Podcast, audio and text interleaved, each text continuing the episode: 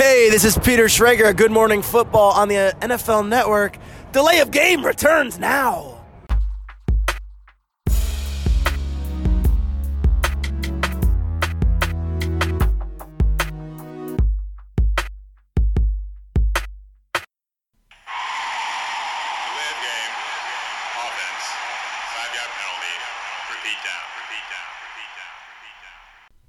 Bevor wir am Freitagabend in die Kneipen der Stadt entschwinden, nehmen wir doch nochmal schnell einen Podcast auf. Und damit willkommen zu Delay of Game, dem Football-Podcast, Episode 89.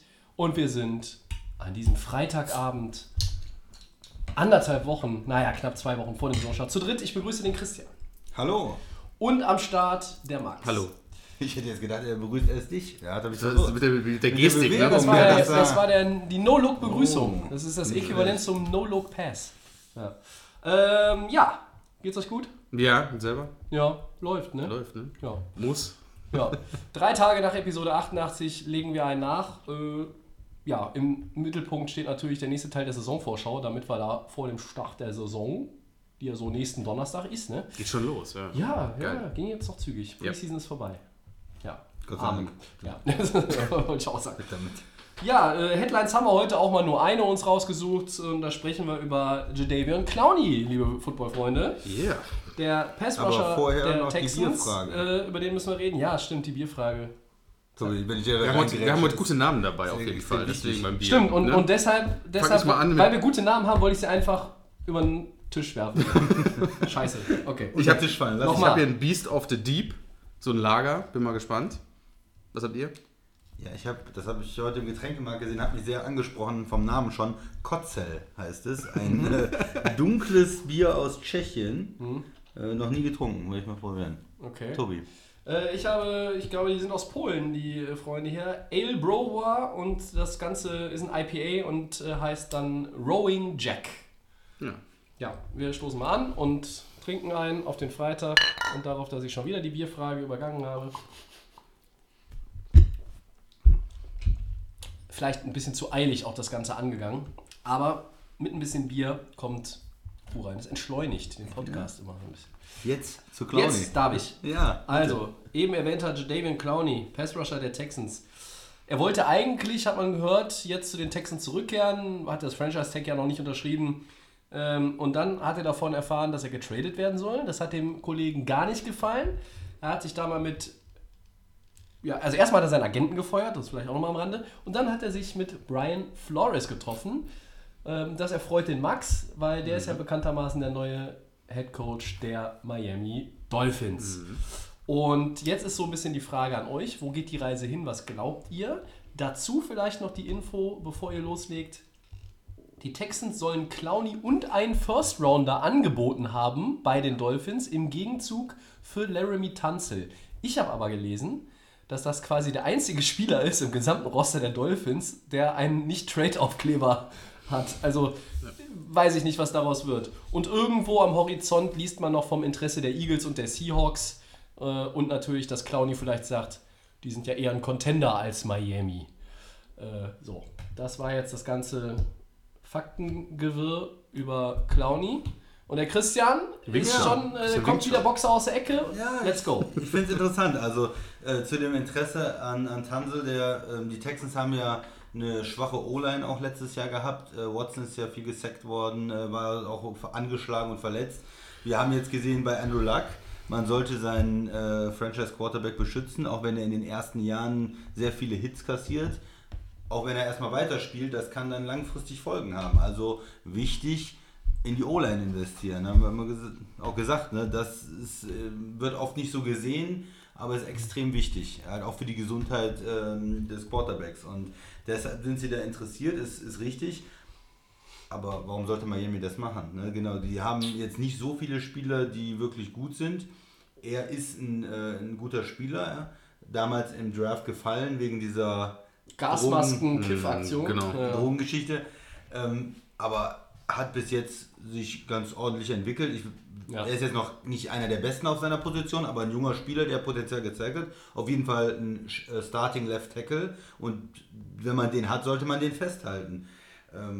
Von daher sehe ich jetzt nicht so den Sinn darin für Miami, den abzugeben, weil was hilft dir jetzt Clowney dieses Jahr, ehrlich gesagt? Also klar, der ist als Building Block in der Defense nicht schlecht, aber du musst ihm auch einen Mega-Vertrag geben dann. Du musst dir jetzt überlegen, den langfristig zu binden und musst den für 20 Millionen im Jahr oder sowas bezahlen. Also dann, mindestens 17, 18 und drunter geht gar nichts. Drunter geht gar nichts, wird man dann verhandeln müssen, aber er wird auf jeden Fall recht teuer sein und ist es das wert, in den nächsten Jahren jetzt so einen Spieler zu haben, wenn du eigentlich der Rest des Kaders eigentlich ist, wir suchen erstmal, wer ist der Quarterback, wie geht's weiter, was sind überhaupt die Spieler, und die sind ja jetzt nicht so, dass man dieses Jahr irgendwie in den Super Bowl kommen will und auch nächstes Jahr wahrscheinlich nicht. Dann ist erstmal vielleicht wieder Richtung Playoffs, aber ich sehe da nicht so den Sinn für die Dolphins, und ja, dass Clowney vielleicht zu den Eagles oder Seahawks, das sind natürlich immer Teams, die auch darauf spekulieren, gerade die Eagles noch eine Verstärkung zu holen für die Defense, die wollen ja Richtung Super Bowl, aber da ist wiederum die Frage, was geben die dann ab, reicht denen, gibt es irgendwie jemanden, den sie den Texans anbieten können, Hilfe für die O-Line. Die Eagles hatten ja oder haben keine schlechte O-Line, vielleicht gibt es da den einen oder anderen Spieler, der Houston reizen würde. Aber Seattle sehe ich eigentlich nicht so. Also da weiß ich auch nicht genau, wo geht die Reise hin, wie stark ist Seattle dann wirklich dieses Jahr und gibt es da einen Fit, können die den Texans was anbieten, die wollen bestimmt keine Draft-Picks abgeben für Clowney. Ja, das finde ich passt nicht so gut. Aber Eagles, die würde ich immer so ein bisschen im Hinterkopf haben vielleicht. Max? Also ich fand es ganz gut, man hat es ja einfach mitbekommen, als die ersten Kontakte aufgekommen sind zwischen Flores und Clowney.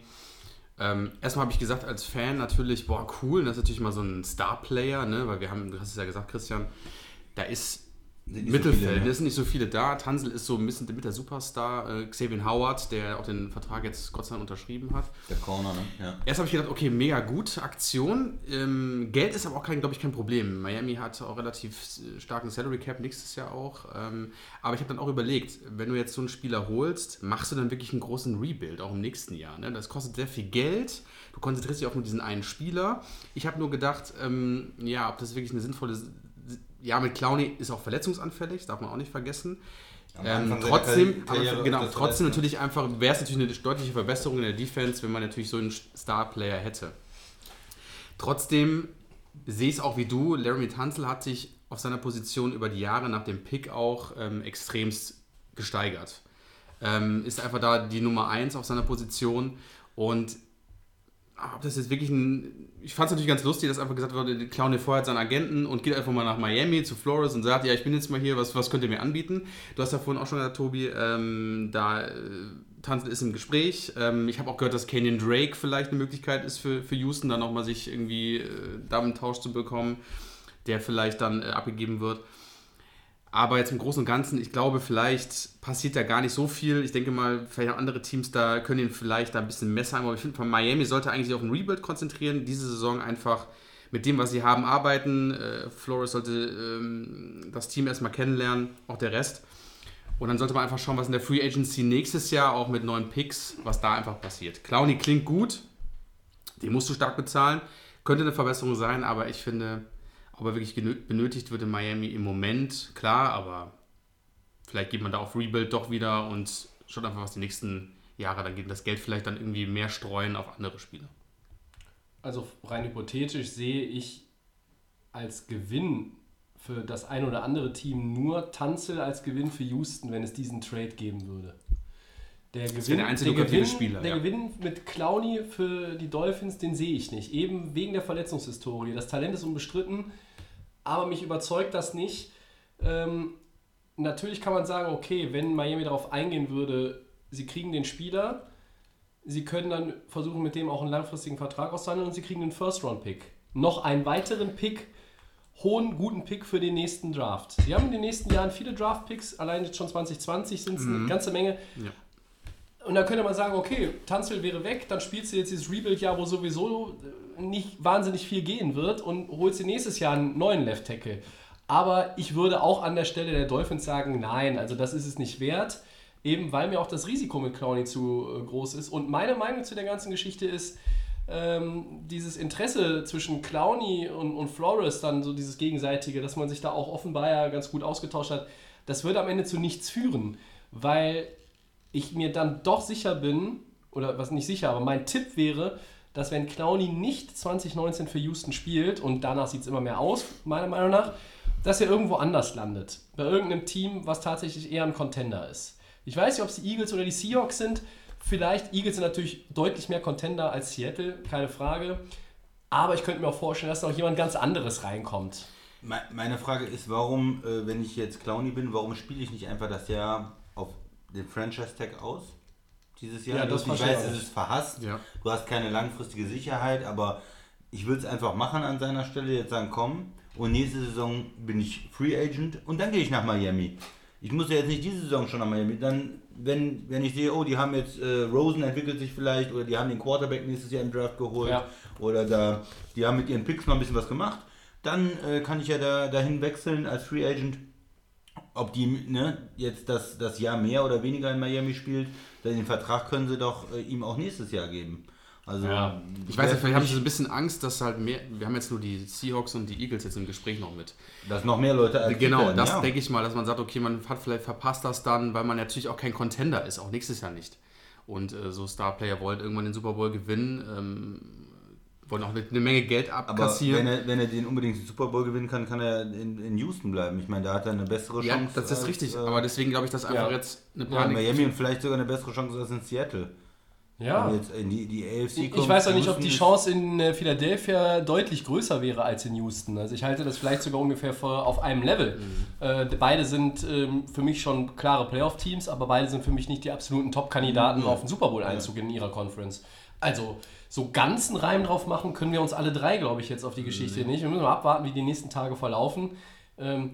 Ich glaube, dass er nicht für Houston spielt, obwohl es eigentlich Sinn machen würde. Spiel das Jahr, nimm die 15 Millionen oder was das Tag ist oder 16, nimm es mit, ja, und guck, dass du irgendwie deine Geräten irgendwie heil hältst, dann kannst du nächstes Jahr, bist du gesund und kannst irgendwie machen, was du willst und fett abkassieren.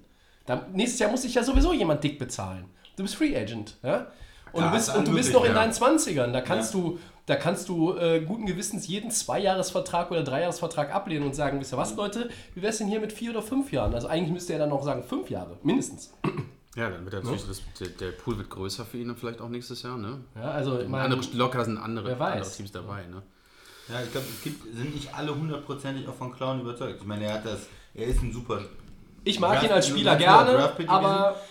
Er hat noch nicht so ganz dominiert. Er ist für mich nicht... Er ist ja kein J.J. Watt, er ist ja kein Aaron Donald, er ist kein Mac. Nicht so der... Vielleicht wäre er dominanter, wenn er in dem Team spielen würde, Christian, Miller, ne? Wo er nicht quasi die zweite Geige in der Defense ist. In Houston ist er die zweite Geige hinter J.J. Watt, so gesehen. Weißt du, was ich meine? Aber da ist ja noch mehr, die Offense konzentriert sich dann auf J.J. Watt, wie blocken wir den? Also da müsste er eigentlich noch bessere Zahlen haben. Er ist sehr gut gegen den Lauf, er hat viele auch Tackles for Loss und sowas. Aber er hat nicht so die wirklich dominanten Sacks-Zahlen. Aber man könnte auch so argumentieren, ja, aber man könnte, ich glaube, in ein oder zwei Saisons am Anfang war das auch schon mal besser mit den Zahlen. Man könnte aber natürlich argumentieren, wenn er irgendwo die zentrale Rolle, das Centerpiece einer Defense wäre, dann wäre, glaube ich, auch der ganze Defensive Gameplan, der um ihn gestrickt. Und das würde vielleicht auch nochmal aber ja, hypothetisch. Ich glaube aber genau, das ist das Thema, weil alle sehr vorsichtig sind. Der ist einfach verletzungsanfällig, man hat es die letzten Jahre gesehen, nicht viele Spiele. Und ich habe halt so ein bisschen das Bedenken, wenn er jetzt in Miami dann einen riesen Contract bekommt und dann fällt er die ganze Zeit nur aus und dann hat Miami wieder so einen Spieler eine Menge Geld bezahlt. Da sollten die Dolphins das nicht machen. Deswegen sage ich eher, haltet euch da raus und setzt das Geld nächstes Jahr in der Free Agency ein und auch dann irgendwo die Spieler einzeln gut bezahlen, irgendwie den Mix haben und nicht so viel Geld für Leute verbrennen, die man jetzt irgendwie sagt, okay, die sind jetzt, wir spielen nur die Hälfte der Saison. Und Clowney ist, wenn du einmal eine Verletzung hast, bist du einfach anfälliger und deswegen Miami sollte sich da besser erstmal raushalten. Jo! Ja. Christian, hast du noch was zu Clowney? Haben wir es gesagt, glaube ich, ne? Ja, ist ein Pro-Bowl-Spieler, also schon interessant, aber ist natürlich auch eine Verbesserung. Das ist eine Verbesserung, ist kein schlechter Spieler, nicht, dass man das falsch versteht. Aber er ist halt nicht so, dass ich jetzt sagen würde, boah, wenn die Miami-Defense den holt, dann passiert XY, sondern ich würde immer noch sagen, naja, dann habt ihr einen guten Spieler mehr, aber so richtig beeindruckend tut mich das Ganze dann noch nicht. Nee. Gut. So sieht's aus. Ja, okay, machen wir weiter. Ja, dann kommen wir ohne Umschweife zu Season Preview Part 5. NFC Middle of the Pack. Und da starten wir mit den 49ers. Wie immer gehen wir in der Reihenfolge der aufsteigend, was die Siege betrifft, vor. Die 49ers, liebe Freunde, 4-12 in der vergangenen Saison, haben Jimmy Garoppolo früh verloren mit einer schweren Verletzung. Der ist wieder da. Wir schauen mal aufs Auftaktprogramm. Sie spielen in Tampa Bay und in Cincinnati. Das sind jetzt nicht die brutal schwersten Gegner, aber es sind zwei Auswärtsspiele zum Start. Und dann spielst du gegen Pittsburgh und Cleveland jeweils zu Hause. Halte ich jetzt nicht für ein super angenehmes Auftaktprogramm, aber es gibt sicherlich schwerere. Insgesamt ist es der geteilte 10. Platz, was die Schwere des Spielplans anbelangt, mit 51,0% der Siegquote der Opponents zusammengerechnet. Was macht ihr aus den 49ers für 2019? Christian, möchtest du anfangen? Ja, für mich ist es erstmal ein Team, was eigentlich besser sein sollte als dieses 4-12, weil für mich, die haben einen guten Coach, das ist für mich eigentlich klar. Die haben ein paar junge Schlüsselspieler, die sich auch gezeigt haben in der Offense, beispielsweise Kittels als Tight End, der ja richtiges Breakout-Jahr hatte, haben ihren Quarterback früh verloren und viele dieser Statistiken, da sieht man, die hatten nur 2 Picks in 2018. Die sie geholt haben. Das sollte eigentlich besser sein. Also ist klar, gibt es Mannschaften, die haben mehr oder weniger, aber dass du nur 2 Picks hast, andere Mannschaften haben als Mannschaft, 15 oder sowas, das ist schon ein bisschen, klingt auch ein bisschen unglücklich. Ne? Minus 25 in der Turnover-Kategorie, das sollte sich wieder ein bisschen mehr angleichen. Ne? Wenn du deinen Starting Quarterback wieder hast, dann müsste das eigentlich besser sein. Sie haben in den letzten Jahren auch viel in die Defense investiert, was hohe Draftpicks angeht. Und von daher bin ich eigentlich hoffnungsvoll für die 49ers, dass sie besser sind als 4-12. Die Frage ist dann, wie viel besser können sie sein in der Division? Was traut man ihnen zu? Ich halte sie für besser als Arizona. Ja. Kommen sie an Seattle ran? Ne? Kommen sie Richtung Playoffs? Viele sagen ja, jetzt die 49ers Richtung Playoffs. Wir können mal ein bisschen die beiden Mannschaftsteile durchgehen, oder möchtest du was Generelles sagen, Max, zu den 49ers? Ich würde vielleicht nochmal einen statistischen Fakt hier noch direkt einwerfen. Sie sind mit allen Werten eigentlich im Mittelmaß, trotz einer 4-12-Bilanz. Das ist, finde ich, sehr bemerkenswert. Es gibt nicht so viele positive statistische Fakten zu den 49ers, aber es gibt auch nicht so viele negative. Das mit den Interceptions und den Turnover ist schon das, was raussticht. Sie sind in der Offense, Lauf die 13 in der NFL, Pass die 15, insgesamt die 16. Gucken wir auf die Defense, 14 gegen den Lauf, 11 gegen den Pass, 13 insgesamt. Und das als Team, das nur 4 von 16 Spielen gewonnen hat. Das heißt, da ist rein statistisch, ist erstmal so was wie eine Grundlage da. Wenn du dich ein Stückchen verbesserst, müsstest du meiner Meinung nach ruckzuck auf 7 oder 8 Siege kommen können. Genau, eigentlich hört sich das mehr nach so einem 7, 9, 8, 8, 9, 7 Team an. Ne? Absolut, also das heißt, es ist eigentlich schon sehr fragwürdig, wie sie überhaupt 12 Niederlagen kassieren konnten. Wir müssen jetzt auch nicht den Spielplan von 2018 nochmal komplett aufdröseln, aber das wollte ich vielleicht nochmal hier einwerfen, bevor wir ins Detail gehen. Max. Das Team ist ja ganz klar davon geprägt, wie sich jetzt einfach der Quarterback jetzt da einbringen wird. Letztes Jahr hat er gefehlt, er hat bei den Patriots ist er von den Patriots gekommen, hat dann 6 Spiele gemacht, war dann vor der Saison, genau. Und dann hat er die komplette Saison gefehlt. Das haben die ja, wie gesagt, gut 4-12 wissen wir jetzt, aber es ist halt jetzt wirklich auch interessant zu sehen, wie kann man dann, vielleicht kann der Quarterback dann diesen Schlüssel sein, der dann die 8-8 7, 10, was auch immer, die Siege dann holt, weil 7-9, Entschuldigung, das muss ja quasi dann der Schlüssel sein, ne? Wenn alles andere soweit gepasst hat, fehlt es vielleicht nur noch an Jimmy G, obwohl ich nicht der größte Fan bin, das ist nicht das einzige Problem, aber trotzdem war es nicht und ist es, also bleibt das Team abzuwarten, ich denke aber sie waren die 3 letztes Jahr in der Division, da sehe ich sie aber immer noch. Die sind immer noch, okay. Ja, also da sind mir die Seahawks immer noch zu stark, zu gefährlich und die Rams sind da oben auch immer noch unangenehm. Könnte ein enges Ding sein zwischen Seattle und 49ers, bin ich vielleicht eher beim Christian. Jetzt gibt es nochmal schlechte Nachrichten vergiss deinen Gedanken nicht, Jared McKinnon, den haben sie ja für teuer Geld aus Minnesota geholt, letztes Jahr auch verletzt ausgeschieden und der droht jetzt auch übrigens wieder auf der Injured Reserve zu landen, denn das reparierte Knie hat nochmal so, ja, wie soll man sagen, ein bisschen gemeckert und gezuckt in der Preseason und der fällt jetzt aus. Aber er will Dienstag wahrscheinlich nochmal auf den Platz kommen, deswegen. Okay. Also ist noch nicht ganz raus. Okay, dann müssen wir setzen wir das Ganze in Klammern, genau. Aber da könnte natürlich schon wieder einer der Running Backs, mit denen sie planen, und sie planen ja im Backfield schon so ein bisschen auch variabel zu sein. Da gibt es dann noch einen Matt Breida, der war letztes Jahr jetzt gar nicht mal so schlecht. Der war gut, ja. Und die haben Tevin Coleman aus Atlanta geholt, der also je nach Rolle sicherlich auch mehr als 500 Yards in der Saison zustande bringen kann. Also McKinnon warten wir nochmal ab, aber das wollte ich nochmal kurz einwerfen. Genau, aber ich muss auch ganz ehrlich, die Spiele, die ersten Tampa Bay, Cincinnati, Pittsburgh, Cleveland, müssen wir optimistisch sein, das kann man auch gewinnen. Man kann diese Spiele alle gewinnen. Ja, aber wenn ich beide Spiele auswärts verliere, was ich durchaus nicht für komplett unwahrscheinlich halte, wenn Tampa Bay zu Hause gegen die gewinnt, das halte ich nicht für ausgeschlossen. Ja, Christian, ich weiß, deine 49ers sind tausendmal besser als Tampa Bay. Ich sehe es ein bisschen anders. Ja, ich hab noch gar nichts gesagt. Aber du kannst auch in Cincinnati verlieren. Da ist nämlich der große Andy Dalton Quarterback, den wir beide ja im Gegensatz zu Max auch für überdurchschnittlich halten. Für mittelmäßig. Mittelmäßig oder überdurchschnittlich? Ja, dann ist doch eher mittelmäßig. Ist er above average oder ist er eher so? Er ist genau average. Daran entscheidet er sich. Wenn du besser bist als Andy Dalton, dann ein bisschen überdurchschnittlicher Quarterback. Okay, ja, wir schweifen ab. Aber gut, ist ja möglich. Startest du 0-2 mit den Auswärtsspielen, dann spielst du gegen Pittsburgh und Cleveland, sind die dann schon im Flow? Trotzdem rennst du schon hinterher. Trotzdem Tampa Bay, Cincinnati, Pittsburgh, Cleveland, das kann ja, du kannst auch 2-0 sein, wenn du nach Hause kommst und die ersten beiden Heimspiele hast. Aber ja. Sie sind 1-1 nach den beiden Spielen. Also um die Mannschaft nochmal ein bisschen näher zu bringen, wo sind die Stärken und die Schwächen? Also in der Offense, O-Line, Joe Staley spielt immer noch, der Left Tackle, ist ja seit Jahren eigentlich ein guter Mann. Gefühlt 50 Jahre inzwischen. Auf der anderen Seite Right Tackle, den haben sie in 18 gedraftet, Mike McGlinchey, glaube ich. Der war auch gut, ja. Also von daher ist da auf jeden Fall auf der Tackle-Position, sind sie da gut unterwegs.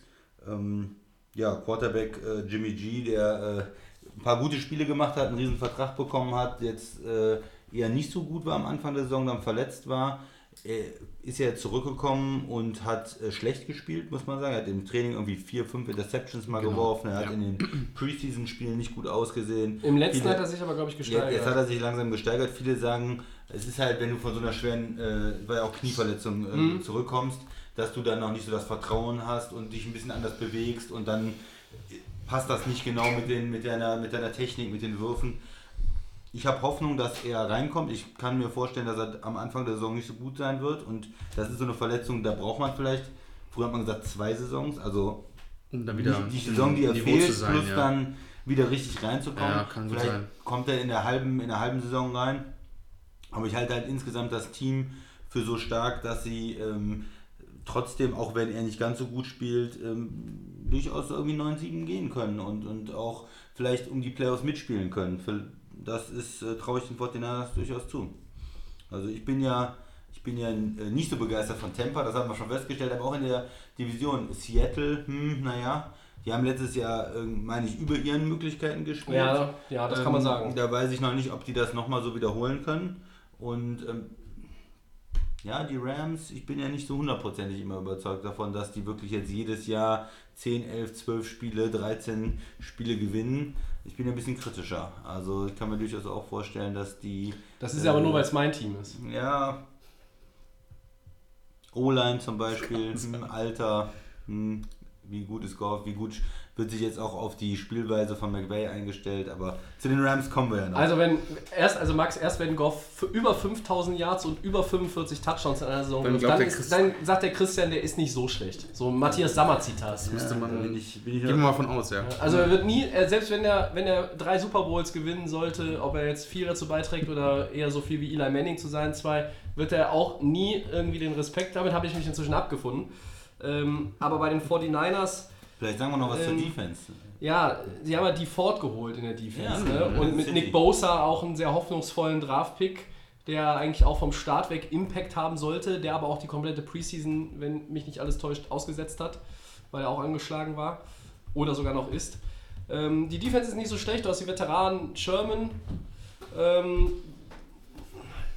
Ich finde, das Team ist insgesamt ganz ausgewogen. Ich mag auch die Receiver, Goodwin und Pettis, mit Kittel als Tight End. Running Backs kannst du so ein bisschen durchmischen und in der Defense, finde ich, hast du halt so, ja, den einen oder anderen echten Playmaker. Und ich halte die Ford für eine ganz gute Acquisition in der Offseason. Wie siehst du das, Max? Ja, auf jeden Fall. Hast du in der Defense sonst jemanden, der irgendwie raussticht? Du hast die Namen schon angesprochen, auf jeden Fall. Das Gute, was du auch gesagt hast, Christian, das kann vielleicht so eine Saison sein, du musst jetzt wieder reinkommen, als auch als Quarterback, als Team und kannst natürlich dann auch nochmal, ich glaube, die fordern relativ viel Geld, auch nächstes Jahr, können dann immer noch ein bisschen die Lücken schließen und können dann im übernächsten Jahr wieder aussteigen, also wieder deutlich besser sein, aber... Den Alexander, den Linebacker haben sie noch neu auch geholt. Auch für teuer Geld. Haben sie auch viel für bezahlt. Das Temper, ja. Also, ja, das heißt, also der ist schon auf den verschiedenen Leveln, in der D-Line, der Solomon Thomas läuft auch noch rum. Ja, der hat noch nicht so richtig den Impact gehabt, ne? Auch ein hoher Draft-Pick. Geht jetzt ins dritte Jahr. Also ich jetzt hat schon gut gespielt als Defensive Tackle. Es sind halt viele First-Round-Picks in der Defense. Die haben gerade in der Front sehr viele First-Round-Picks, sehr viel investiert. Jetzt noch mit Ford und Bosa. Da ist schon... Also da kann man schon nicht mehr machen, was jetzt Free Agent Signings, Trades und Draft Picks angeht. Da ist schon viel gemacht worden, auch jetzt mit Sherman als Corner, den sie ja geholt haben. Die versuchen schon besser zu werden und die haben, finde ich, ein talentiertes Team auch irgendwo.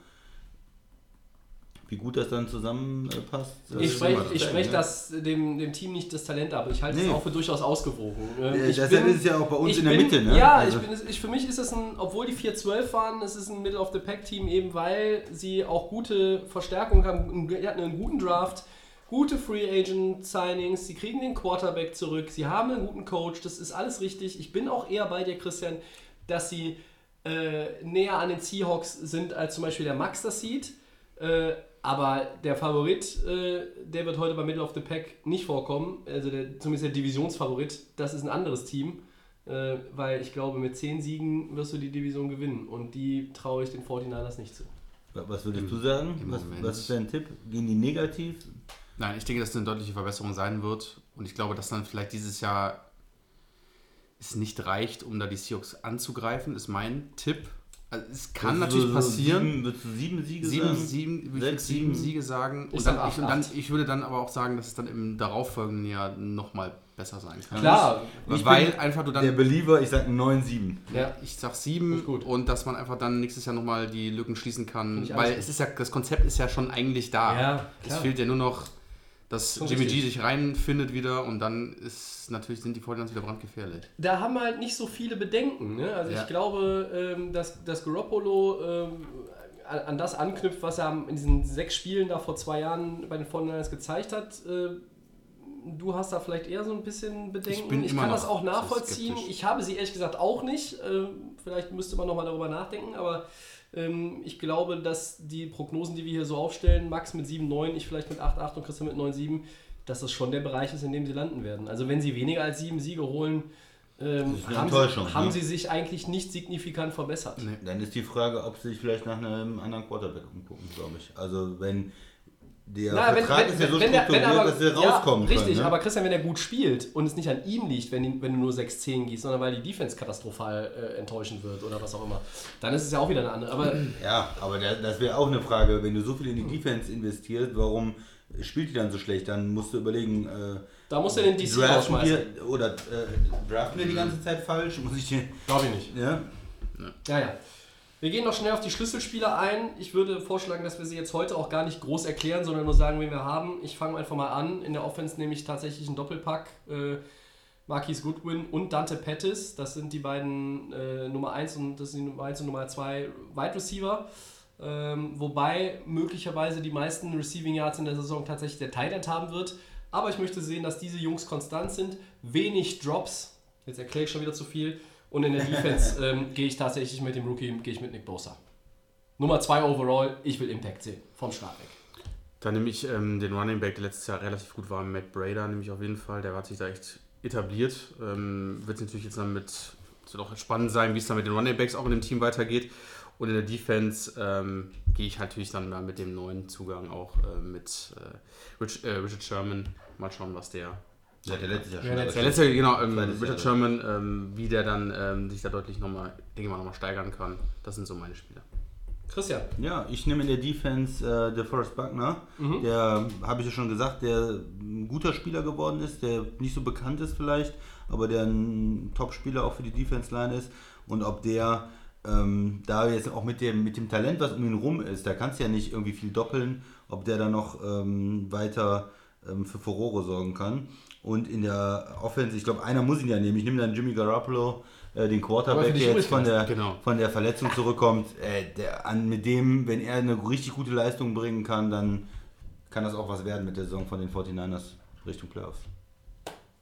Ich glaube sogar, dass selbst wenn er jetzt nicht überragend performt, sondern ich sag mal gut performt. Ja? Und damit sage ich, ich spinne jetzt mal ein bisschen rum und sage 3.900 Yards, 28 Touchdowns, 10 Picks. Kann ich mir trotzdem vorstellen, dass diese Zahlen reichen, um 8-8 zu gehen, wenn die Defense gut spielt und das Running Game auch irgendwo da ist. Also wenn er das nicht alles alleine machen muss. Also es gibt viele Fragezeichen, aber es gibt, können wir sagen, unterm Strich für alle 49ers-Fans auch Hoffnung. 2019 kann eigentlich nur besser werden und es sollte uns wundern, wenn das nicht der Fall ist. Es kann nur besser werden, ist eigentlich auch ein gutes Stichwort für das nächste Team. Ich hatte nochmal so vor einigen Wochen in unserer Diskussion angeregt, also in unserer Diskussion ohne Mikro, ob man die nicht doch zu den Favoriten noch mit reinschieben sollte. Christian hat dann argumentiert, auch wenn es mein Team ist, 6-9-1, weiß ich nicht so recht, wie man das verkaufen kann. Wir haben jetzt auch ein 4-12-Team als Middle of the Pack verkauft. Ja. Ich sehe es aber trotzdem irgendwo ein. Die Packers waren auch nur die 3 letztes Jahr in der NFC North. 6-9-1. Der Start ist knackig in Chicago. Das ist Kick-Off-Game zur 100. NFL-Saison. Ich freue mich schon drauf. Geil. Gutes Spiel, ne? Auf jeden Fall. Dann spielen sie zu Hause gegen Minnesota. Immer ein Knaller. Und dann haben sie 2 weitere Heimspiele. Das kommt natürlich den Packers vielleicht auch erstmal ein bisschen entgegen. Gegen die Denver Broncos und die Philadelphia Eagles. Da sehe ich jetzt nur einen wirklich oder vermeintlich leichten Gegner. Sind so im Mittelfeld, was den Schedule angeht. 50.4, geteilter 14. Statistische Fakten schiebe ich auch nochmal hinterher. Sie haben tatsächlich nur 4 Interceptions abgegeben. Ich glaube, Rodgers hatte nur 2 und die anderen 2, wer hat die geworfen? Der Kaiser dann. Deshaun Kaiser hat gespielt, genau.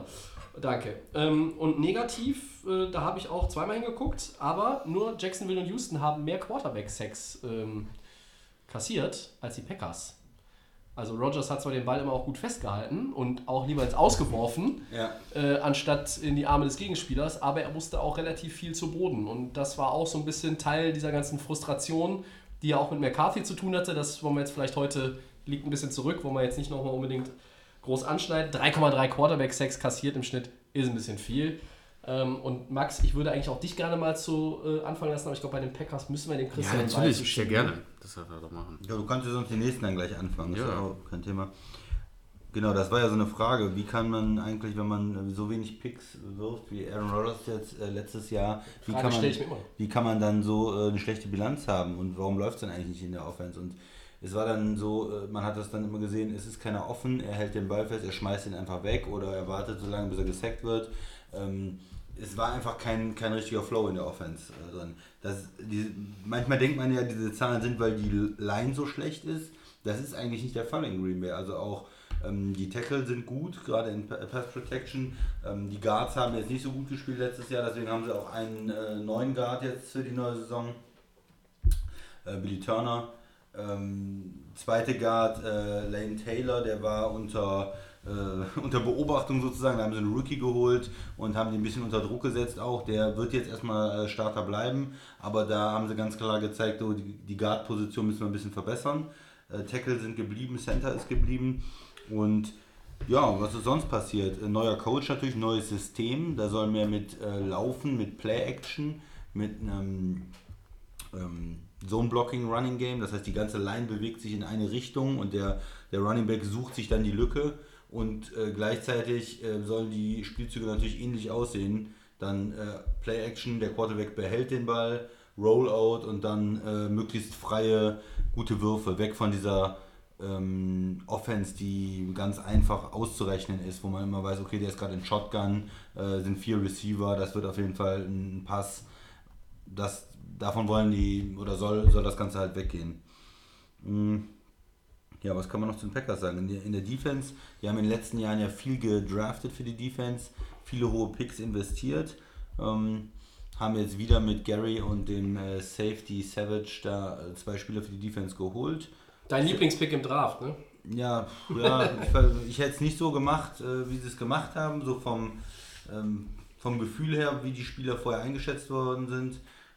Aber das muss man natürlich immer sehen. Es ist immer, in dem ganzen Draft-Prozess wird viel geredet, da gibt es halt hinterher Gewinner und Verlierer. Am Ende ist die Frage, muss man eigentlich einen Draft 3 Jahre später bewerten und sagen, gut, wie sind die Spieler jetzt, was ist passiert? Von daher, ich werde sie mir versuchen anzugucken. Ich fand den Draft nicht so gut. Ich hätte die Spieler nicht an der Position genommen, oder wäre nicht für den Safety, hätte ich nicht hochgedraftet, und für den Pass-Rusher hätte ich nicht so hoch genommen, den Gary, aber werden wir sehen müssen, wie es läuft. Haben halt viel verändert, auch mit den Free Agents, mit Zadarius Smith, mit Preston Smith. Also da ist eine ganze Menge in der Defense. Es lief ja nicht, und von daher ist es gut, wenn man was verändert. Also es sind 2 neue Safeties. Adrian Amos aus Chicago. Und der Draftpick, genau. Es sind 2 neue Outside-Linebacker da. Es ist also viel umgestellt worden. Mike Daniels haben sie entlassen, was für mich auch eine Überraschung war. Ich mochte ihn immer als Spieler. Ich fand ihn auch noch gut. Letztes Jahr hat er nicht ganz so gut gespielt, aber er ist auch, war jetzt gerade um die 30, also nicht so alt. War eine überraschende Geschichte. Aber man wird jetzt eine etwas andere Defense sehen. Einige Positionen verändert und in der Offense halt auch ein neues System und ein paar Änderungen. Wo sich nicht viel getan hat, ist Receiver. Also man wird ja weiter mit Davante Adams, ist der absolute Nummer 1 Receiver. Dahinter einige junge Leute, wo noch nicht so ganz klar ist, wer ist jetzt wirklich die 2, wer ist die 3. Geronimo Allison ist dabei, Scanling ist dabei, Sam Brown, der aber auch verletzt ist. Ja, der ist im Moment verletzt. Der wird wahrscheinlich erstmal nicht eingreifen können, zumindest so 6 Wochen oder sowas nicht. Und Kumarov ist noch so ein Spieler, der letztes Jahr auch schon in der Preseason stark war, ein nicht gedrafteter Spieler, so undrafted. Und ja, das ist so die Story bei den Packers erstmal. Max, erzähl du doch mal was zu den Packers. Ja, bei den Packers. Tobi hat es vorhin vorgelesen, der Schedule am Anfang ist natürlich schon hart. Also du spielst erstmal in Chicago, das Spiel überhaupt vom Football. Ich bin mal gespannt, wie diese Offense jetzt mit Aaron Rodgers gegen diese Defense auch, wie Aaron Rodgers damit klarkommen wird, wie auch die Packers das lösen werden. Du musst halt hier schon, um ein Statement zu setzen, dass du die Saison nicht wieder mit 6-9 oder was auch immer noch schlimmer oder vielleicht nur ein bisschen besser, musst du natürlich hier schon die ersten 2 Gegner, Minnesota und Chicago, musst du dann schon irgendwie wegrotzen. Das muss schon dein Ziel sein, dass du dann in Denver ganz entspannt bist und dann in Philly, also nicht in Philly, sondern gegen Philly dann vielleicht in 3-1 dann nachher dastehst. Das sollte vielleicht das Ziel sein von den Packers. Es ist hart, weil die Teams ich stimme einfach dir zu, bei 3 Heimspielen von den ersten 4 musst du eigentlich 3-1 am Ende dastehen. Genau, also entweder du verlierst in Chicago das erste und gewinnst dann 3, oder du gewinnst die ersten 3 und leistest dir vielleicht gegen Philly den Aussetzer oder so, aber nach den 4 Spielen, wenn du dann nur 2-2 bist und 3 Heimspiele sind weg, finde ich auch, und das kann ich dich nur unterstützen. Das sind 3 NFC-Teams, ein AFC-Team, und du musst halt, in der NFC wissen wir alle, das ist eine schwere Seite, da musst du auf jeden Fall 3-1 mindestens rausgehen, damit du einfach sagen kannst, okay, wir haben die Monster erstmal besiegt und können dann schauen, wie wir weiterkommen, weil das ist das Ziel Nummer 1, das wird auf Matt LaFleur und Aaron Rodgers müssen natürlich, das haben wir auch schon das Thema angesprochen, das muss auch erstmal funktionieren, ne? Da haben auch diese ganzen Coaches im letzten Jahr. Die Packers, sind wir ehrlich, sind immer gefährlich, sind Playoff-Kandidat, ich bin einfach nur gespannt, wie das in Zukunft sein wird. Mir gefallen, wie gesagt, dass Aaron Rodgers jetzt wieder stark ist, wieder back am Start. Und die Defense, aber hast du schon angesprochen, Christian, das sind ein paar, ja, die Namen hast du angesprochen. Da bin ich auch noch so ein bisschen skeptisch, ob das dann vielleicht nicht nachher dann das Handicap sein wird von Green Bay. Finde ich zumindest. Muss man schauen. Tobi. Oh, um die Defense haben wir ja keine Sorgen bei den Packers. Doch, da mache ich mir Sorgen.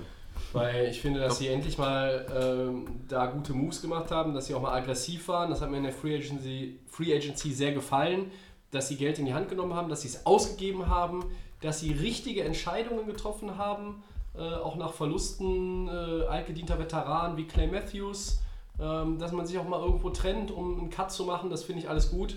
Aber auf der anderen Seite des Balles, der Quarterback findet keinen Receiver, die Receiver sind scheiße, der Running Back ist verletzungsanfällig, der Coach ist kacke.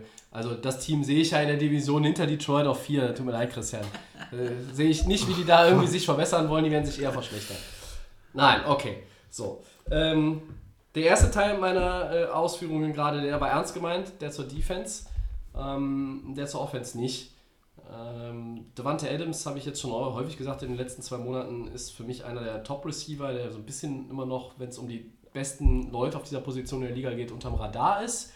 Was aber auch nicht verkehrt ist, lasst doch alle weiter über OBJ reden und über Michael Thomas und über Andrew Hopkins und über den durchgeknallten Lord Helmchen, nenne ich ihn nur noch, Antonio Brown.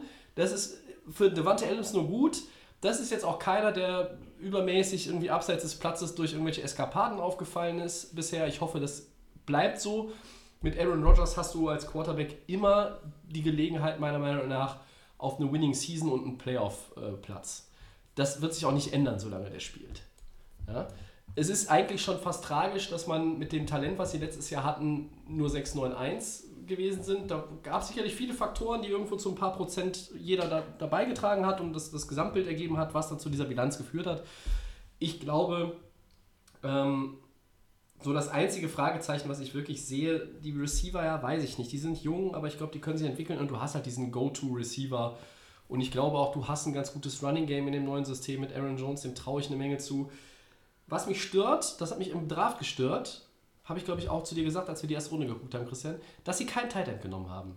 Jimmy Graham, der hat mich jetzt in letzter Zeit überhaupt nicht überzeugt. Dann haben sie noch Mercedes Lewis, der ist jetzt kann auch... Kann blocken, also oder so. Der war mal eine Saison in Jacksonville vor vielen, vielen Monaten als Passempfänger halbwegs brauchbar, ja, aber das war nur eine Saison. Jetzt ist nur blocken, so. Ja.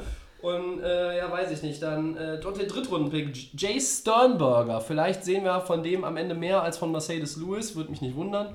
Das ist so ein bisschen, wo ich so sage, okay, du hast jetzt nicht den Top Nummer 2 Receiver, den jetzt vielleicht andere haben. Ich sehe zum Beispiel einen Dante Pettis als besseren Nummer 2 Receiver, als einen Valdes Scantling oder einen Geronimo Allison. Wobei der Allison, den unterschätze ich vielleicht sogar. Der war ganz gut, war dann auch verletzt letzte Saison. Der musste auch mal eine ganze Saison wirklich durchspielen. Ja. Aber das sind die 3 Top-Receiver. Ja, ne? Ja, und wie gesagt, Tight End, wenn jetzt zum Beispiel, ich gucke auf Kansas City, die haben natürlich einen Monster-Tight End. Und so jemand hat Green Bay nicht. Dann wäre es nicht schlimm, wenn du vielleicht nicht so den Top-Nummer 2, Nummer 3 Receiver hast. Und den haben sie nicht. Vielleicht entwickelt sich so ein Stollenberger mal dahin, aber kann ich jetzt im ersten Jahr von einem Drittrunden-Pick nicht unbedingt erwarten. Vielleicht sah jetzt auch bis jetzt nicht so aus... In der Preseason. Du hast ihn beobachtet? Ich habe ihn beobachtet. Ja. Der ist sicherlich brauchbar. Er hat jetzt auch nicht total versagt, aber es ist jetzt nicht so, dass man auf ihn die Saison schon bauen kann. Die haben noch einen 4. Tight End, der letztes Jahr, der undrafted ist auch. Du hast den Namen bestimmt gerade auch. Evan Bayliss oder meinst du Robert Tonyan? Tonyan. Ja. Der Bayliss, ich glaube nicht, dass der das Team machen wird, aber der Tonyan, der ist... Auf jeden Fall hat der Potenzial. Vielleicht wird der, wenn sie mehrere Two-Tight-End-Sets spielen, wird er vielleicht auch mal Pässe empfangen. Der ist auf jeden Fall dynamisch. Der ist als Tight-End, als Passempfänger nicht so schlecht. Ja. Traut ihr den Packers eine Winning-Season zu? Also ich ja immer, muss ich sagen. Ja, ich natürlich auch. Aber deswegen musst du halt dann schon am Anfang der Saison... die Division ist natürlich jetzt auch musst nicht du so, aber 3-1 stehen. Das ist jetzt kein Ponyhof, du hast halt Chicago und Minnesota. Also wir sind uns einig, es muss dann 3-1 stehen. Ja, und also 2-2 wäre zu schlecht. Wenn sie mit 3-0 in das Heimspiel gegen die Eagles gehen, dann bist du auf dem richtigen Gleis. Ja, das ist das Ziel. Dann bist du auf der richtigen Spur. Dann hast du das Ding früh in die richtige Richtung gelenkt und dann kannst du eigentlich... Dann mag ja noch nicht alles, jedes Rädchen ineinander greifen. Dann mag auch die Chemie vielleicht zwischen... Und da mag sich auch Rodgers noch nicht 100% an das neue System gewöhnt haben, aber wenn du es schaffen solltest, ausgeschlossen ist das nicht, die ersten 3 Spiele zu gewinnen, dann hast du eine Grundlage geschaffen, dann kannst du auch schnell wieder eine Dynamik bekommen, mit der du diese Division möglicherweise auch früh kontrollierst und zur Hälfte der Saison diese Division anführst. Mhm. Ja? Ich glaube, man wird auch sehen, dieses Jahr lag es wirklich viel auch an diesem Playcalling an McCarthy. Ich sag Und sofort. Sieht das Ganze jetzt besser aus, wenn Rodgers da die offenen Receiver hat und so weiter? Oder ist es, wenn es diese Saison auch nicht gut aussieht, dann muss man sich fragen, ist dieser Satz, wenn man Aaron Rodgers hat, kommt man auf jeden Fall auf 10 Siege und Playoff, die 10 Jahre lang jetzt gültig war oder wie viel? Ja, müsste man nicht kommen. Kommt man nicht jetzt mehr. Ne? Oder muss man auch jetzt mal, weil man jahrelang nur in die Defense investiert hat mit hohen Picks, auch mal in der ersten oder zweiten Runde einen Receiver, einen Tight End. Ich denke, das wird im nächsten Draft sowieso der Fall sein. Ja? Weil du musst ja, ich glaube, noch eine Ergänzung zu Davante Adams 2020 wird kommen, egal wer sich dann bis dahin als Nummer 2 herauskristallisiert hat. Ich tippe vielleicht tatsächlich auf Allison. Aber da muss irgendwas passieren. Oder vielleicht auch ein Tight End, wenn es einen gibt im Draft nächstes Jahr, der einen Ball fangen kann. Ja, also Jimmy Graham konnte das mal. Wenn Jimmy Graham dieses Jahr 700 Yards Receiving Yards hat und 5 Touchdowns kriegt, dann hat er eine gute Saison gespielt. Ja? Das würde den Packers schon weiterhelfen. Können wir vielleicht eine kleine Wette machen? Ja, ich habe ja schon gestern die Didi Westbrook-Wette nach dem Draft gemacht. Ich habe gesagt, Didi Westbrook 1000 Yards, weil er hat einen Super Bowl-MVP, der ihm die Bälle zuwirft. Du hast gesagt, er macht 1000 Yards. Ja, er hat gesagt, er macht sie nicht. Wäre ich auch bei dir, Tobi. Echt? Da bin ich jetzt aber überrascht. Hätte ich auch gern gehabt. Ja, da bin ich jetzt aber überrascht. Eigentlich ist das ja Gesetz der Serie, dass der Christian und ich uns da nicht einig sind. Aber gut, die Packers. 1000 Yards. Ja, du wirst dich noch wundern, mein Freund. Du wirst ja wundern. Wenn überhaupt 700. So, Schlüsselspieler, Max. Wen hast du? In der Defense habe ich natürlich Kenny Clark. Und ich habe natürlich den Left Tackle David Bakhtiari. Den alten Biersäufer. Ja, aber man darf davon nicht nur das Bierthema sehen. Bakhtiari ist immer unter den Top 100 der NFL. Ich sehe immer das Bierthema. Und ist ein starker Left Tackle, der sehr hoch geratet wird. Und das ist einer der besten, die in der NFL spielen. Ja. Und Kenny Clark auch ein sehr guter Nose Tackle oder Defensive Tackle, was er spielt. Ich nehme schon mal voraus, ich nehme in der Defense BJ Raji und Eddie Lacy in der Offense. Nein, wen hast du? Ich gehe in der Offense tatsächlich mit Jimmy Graham, weil ich möchte auch was von ihm sehen. Wenn er ein bisschen was bringt auf der Tight End Position, dann kann die Offense viel dynamischer werden. Und in der Defense gehe ich mal mit einem Spieler, den wir noch nicht genannt haben, der auch wichtig ist, Blake Martinez, der Inside-Linebacker, der extrem viele Tackles holt, macht, aber dem vielleicht noch so ein bisschen die Impact-Plays fehlen. Mal ein Forced-Fumble, mal ein Pick, noch so ein bisschen mehr da auch die Turnover einfach zu verursachen. Ja, im Fußball sagt man ja gerne, der Unterschiedsspieler. Der Unterschied noch so ein bisschen, Also Martinez ist ja seit 16 bei den Packers. Es gibt keinen in der Defense, der länger bei den Packers ist. So ein paar andere, die 2016 auch selber gedraft wurden. Ist, glaube ich, ein Viertrunden-Pick gewesen. Mir gefällt der sehr gut. Letztes Jahr, wenn wir Packers geguckt haben, habe ich immer zu dir gesagt, Martinez finde ich geil. Ja, der ist eigentlich der auffälligste Linebacker bei den Packers gewesen. Das mag sich vielleicht sogar dieses Jahr ändern, weil die Outside-Linebacker neu sind, die können halt auch mal für Alarm sorgen. Aber in der Mitte wird sich halt noch mehr auch auf die Mitte fokussieren können, weil von außen vielleicht ein bisschen Unterstützung kommt. Und er ist auch mein Schlüsselspieler in der Defense, ich nehme jetzt einfach mal denselben. Und in der Offense habe ich Aaron Jones. Nicht nur Jimmy Graham als Tight End, wenn die Packers ein gutes Laufspiel haben. Wir wollen Jamal Williams nicht ganz vergessen. Heißt du Jamal, ne? Ja. Der Aaron Jones ist einfach talentiert, alle Zahlen, die man so sieht, so... und das möchte ich... Vor allen Dingen... Das muss helfen. Ja. Er hat noch nicht so die ganz großen Zahlen insgesamt, aber alles, was so pro Spielzug, pro Touch, pro Lauf ist halt sehr, sehr gut. Und alle sagen immer, gib dem mehr Möglichkeiten. Der ist der produktive Mann. Wir brauchen mehr von ihm. Ne? Ja. Frage ist nur, kann sein Körper 16 Spiele, 20 Touches pro Spiel irgendwie 20... Möglichkeiten im Lauf- und Passspiel aushalten. Man redet in der NFL sehr oft darüber in letzter Zeit, ob dann die Skill-Position-Player auch in der Lage sind, 16 Spiele irgendwie durchzuhalten. Du kannst es ja nie wissen. Du kannst auch einen Spieler haben, der 8 Jahre lang kein Spiel verpasst hat und in der 9. Saison bricht er sich die Haxen in der ersten Woche und kommt danach nie wieder auf die Beine. Ja? Also es ist auch diese Gerede mit Gurley. Wie fit ist der? Oder andere Leute, die von Verletzungen kommen. Garoppolo. Wie schnell kann er zu alter Form? No. Das ist natürlich viel Spekulatius, noch weit vom Weihnachtsmarkt, aber bei Jones, ich traue dem relativ viel zu. Und ich will auch sehen, dass die Packers Packers sind für mich einfach in den letzten Jahren immer so passorientiert gewesen, zumindest mein Eindruck, weil ich glaube, die Zahlen das belegen, aber ist so, und da ein bisschen mehr, das würde die Offense ja nur gefährlicher machen, wenn das ausbalancierter ist. So. Und mit dem geht das. Ausbalanciert, das ist auch ein gutes Stichwort fürs nächste Team. Die Überleitungen hier sind überragend heute, möchte ich mal anmerken. Es muss am Freitag liegen. Die Panthers, 7-9. Der Max würde sagen, die sind das am wenigsten ausbalancierte Team im gesamten Football, aber sind sie vielleicht gar nicht. Die passen mehr, als man glaubt. Ich habe jetzt die Zahlen mir nicht aufgeschrieben, aber ich habe sie die Tage irgendwie nochmal gesehen. 7-9 in dieser, ja, in der letzten Saison doch etwas merkwürdigen NFC South, da war... hatten die nicht stark angefangen und dann stark nachgelassen? Auch ja, waren 6-2, die waren 6-2 und dann ging es rapide bergab. Deswegen war die Division noch so merkwürdig. Die Falcons, sage ich schon, die Panthers, die starten mit einem Heimspiel gegen die Rams, dann spielen sie zu Hause gegen Tampa Bay, das ist ja laut Christian auf jeden Fall ein Win. Yes. Also beide. Dann spielen sie in Arizona und in Houston. Also sie gewinnen die ersten zwei und verlieren dann gegen Kyler Murray in Arizona. Oder vielleicht gehen sie auch 4-0, weiß es nicht. Auf jeden Fall sind sie auch so in der Mitte, also mehr in der Mitte geht gar nicht. Geteilter 16. 50.2, was die Stärke des Spielplans anbelangt. Was habe ich rausgesucht? Statistisch sehr positiv, 5,8 Penalties im Schnitt. Das ist die zweitbeste Rate in der NFL. Wenig Strafen heißt, dir werden wenig Drives gekillt, du schenkst dem Gegner wenig Raum, das ist immer gut. Negativ. Ja, bei den Panthers, die sind echt so ein Mittelmaß-Team. Also da habe ich jetzt irgendwie lange gekramt, bis ich was Dusseliges gefunden habe. Die scheinen so nicht so gut aus der Pause zu kommen. Ja? Also sie haben im letzten Jahr im dritten Quarter im Schnitt weniger als 3 Punkte gemacht. Das ist schon ein bisschen mickrig. Das fällt dann doch irgendwo auf. Aber es ist jetzt kein statistischer Fakt, der irgendwie brutal heraussticht. Sie sind einfach letztes Jahr ein mittelmäßiges Footballteam gewesen. Ja? Also wenn der Headcoach nicht Ron Rivera gewesen wäre, hätte auch Jeff Fisher sein können. 7-9.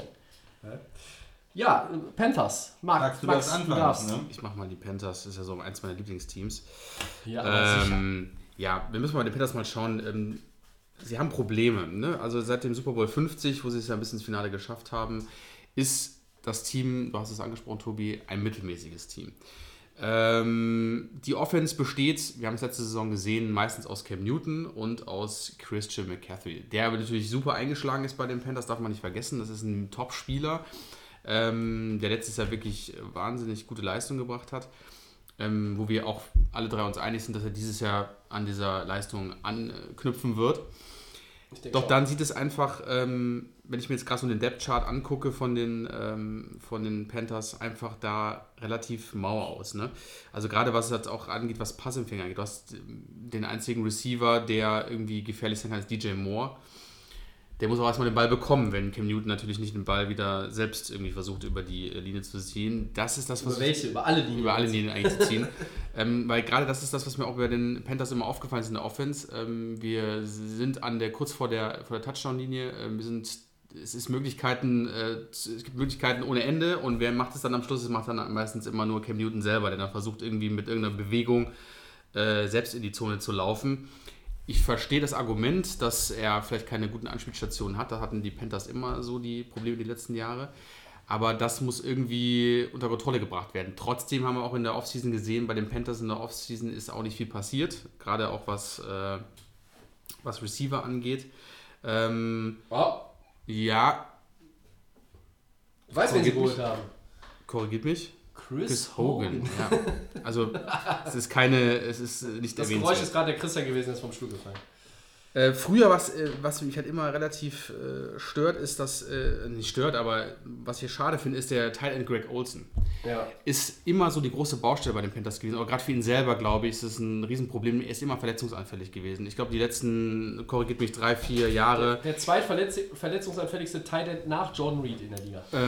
Mit Sicherheit. Ja, ein sehr, sehr guter Spieler. Ist ein sehr, sehr guter Spieler. Ist ein bisschen älter jetzt, ist verletzungsanfällig. Genau, aber das ist halt auch, wie gesagt, die Baustellen sind in der Offense extrem. Jetzt habe ich einfach mal geschaut, die Defense wird immer so ein bisschen von dem Starspieler Luke Kuechly so ein bisschen geführt, aber ich habe auch ein paar Namen, die Leute auch definitiv kennen müssen. Das sind Jared McCoy, der da noch mit rumläuft, Dontari Poe, da hast du aber auch einen Eric Reid. Also das sind Spieler in der Defense, die durch Kuechly natürlich angeführt werden, aber das Defense-Potenzial ist auf jeden Fall richtig gut. Ne? Also das sind Spieler dabei, wo ich sage, die Panthers können mehr, aber wir sind uns einig, es fehlt einfach an der Offense. Und trotzdem ist dieses Team... Weiß ich nicht, ob wir uns schon einig sind. Also ja, ich sage das jetzt einfach mal so. Weil wir haben Einigkeit ist hier ein Fremdwort. In der Division haben wir natürlich die Saints, die Falcons, die Panthers und die hochgelobten Buccaneers von Tobi.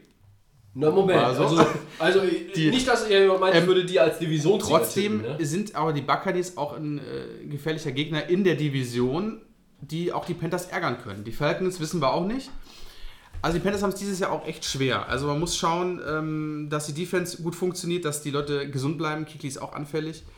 Und da muss man halt gucken, was Newton macht mit dem ganzen Gemüse, den er dann noch so rumlaufen hat. McCaffrey muss vermutlich trotzdem immer noch die ganze Show selber leiten und Newton wird sich wahrscheinlich auch nicht zusammenreißen können und die Bälle weiter selber nach vorne tragen. Ich finde es aber nicht so schlecht. Ich meine, er ist ja ein super talentierter Runner auch.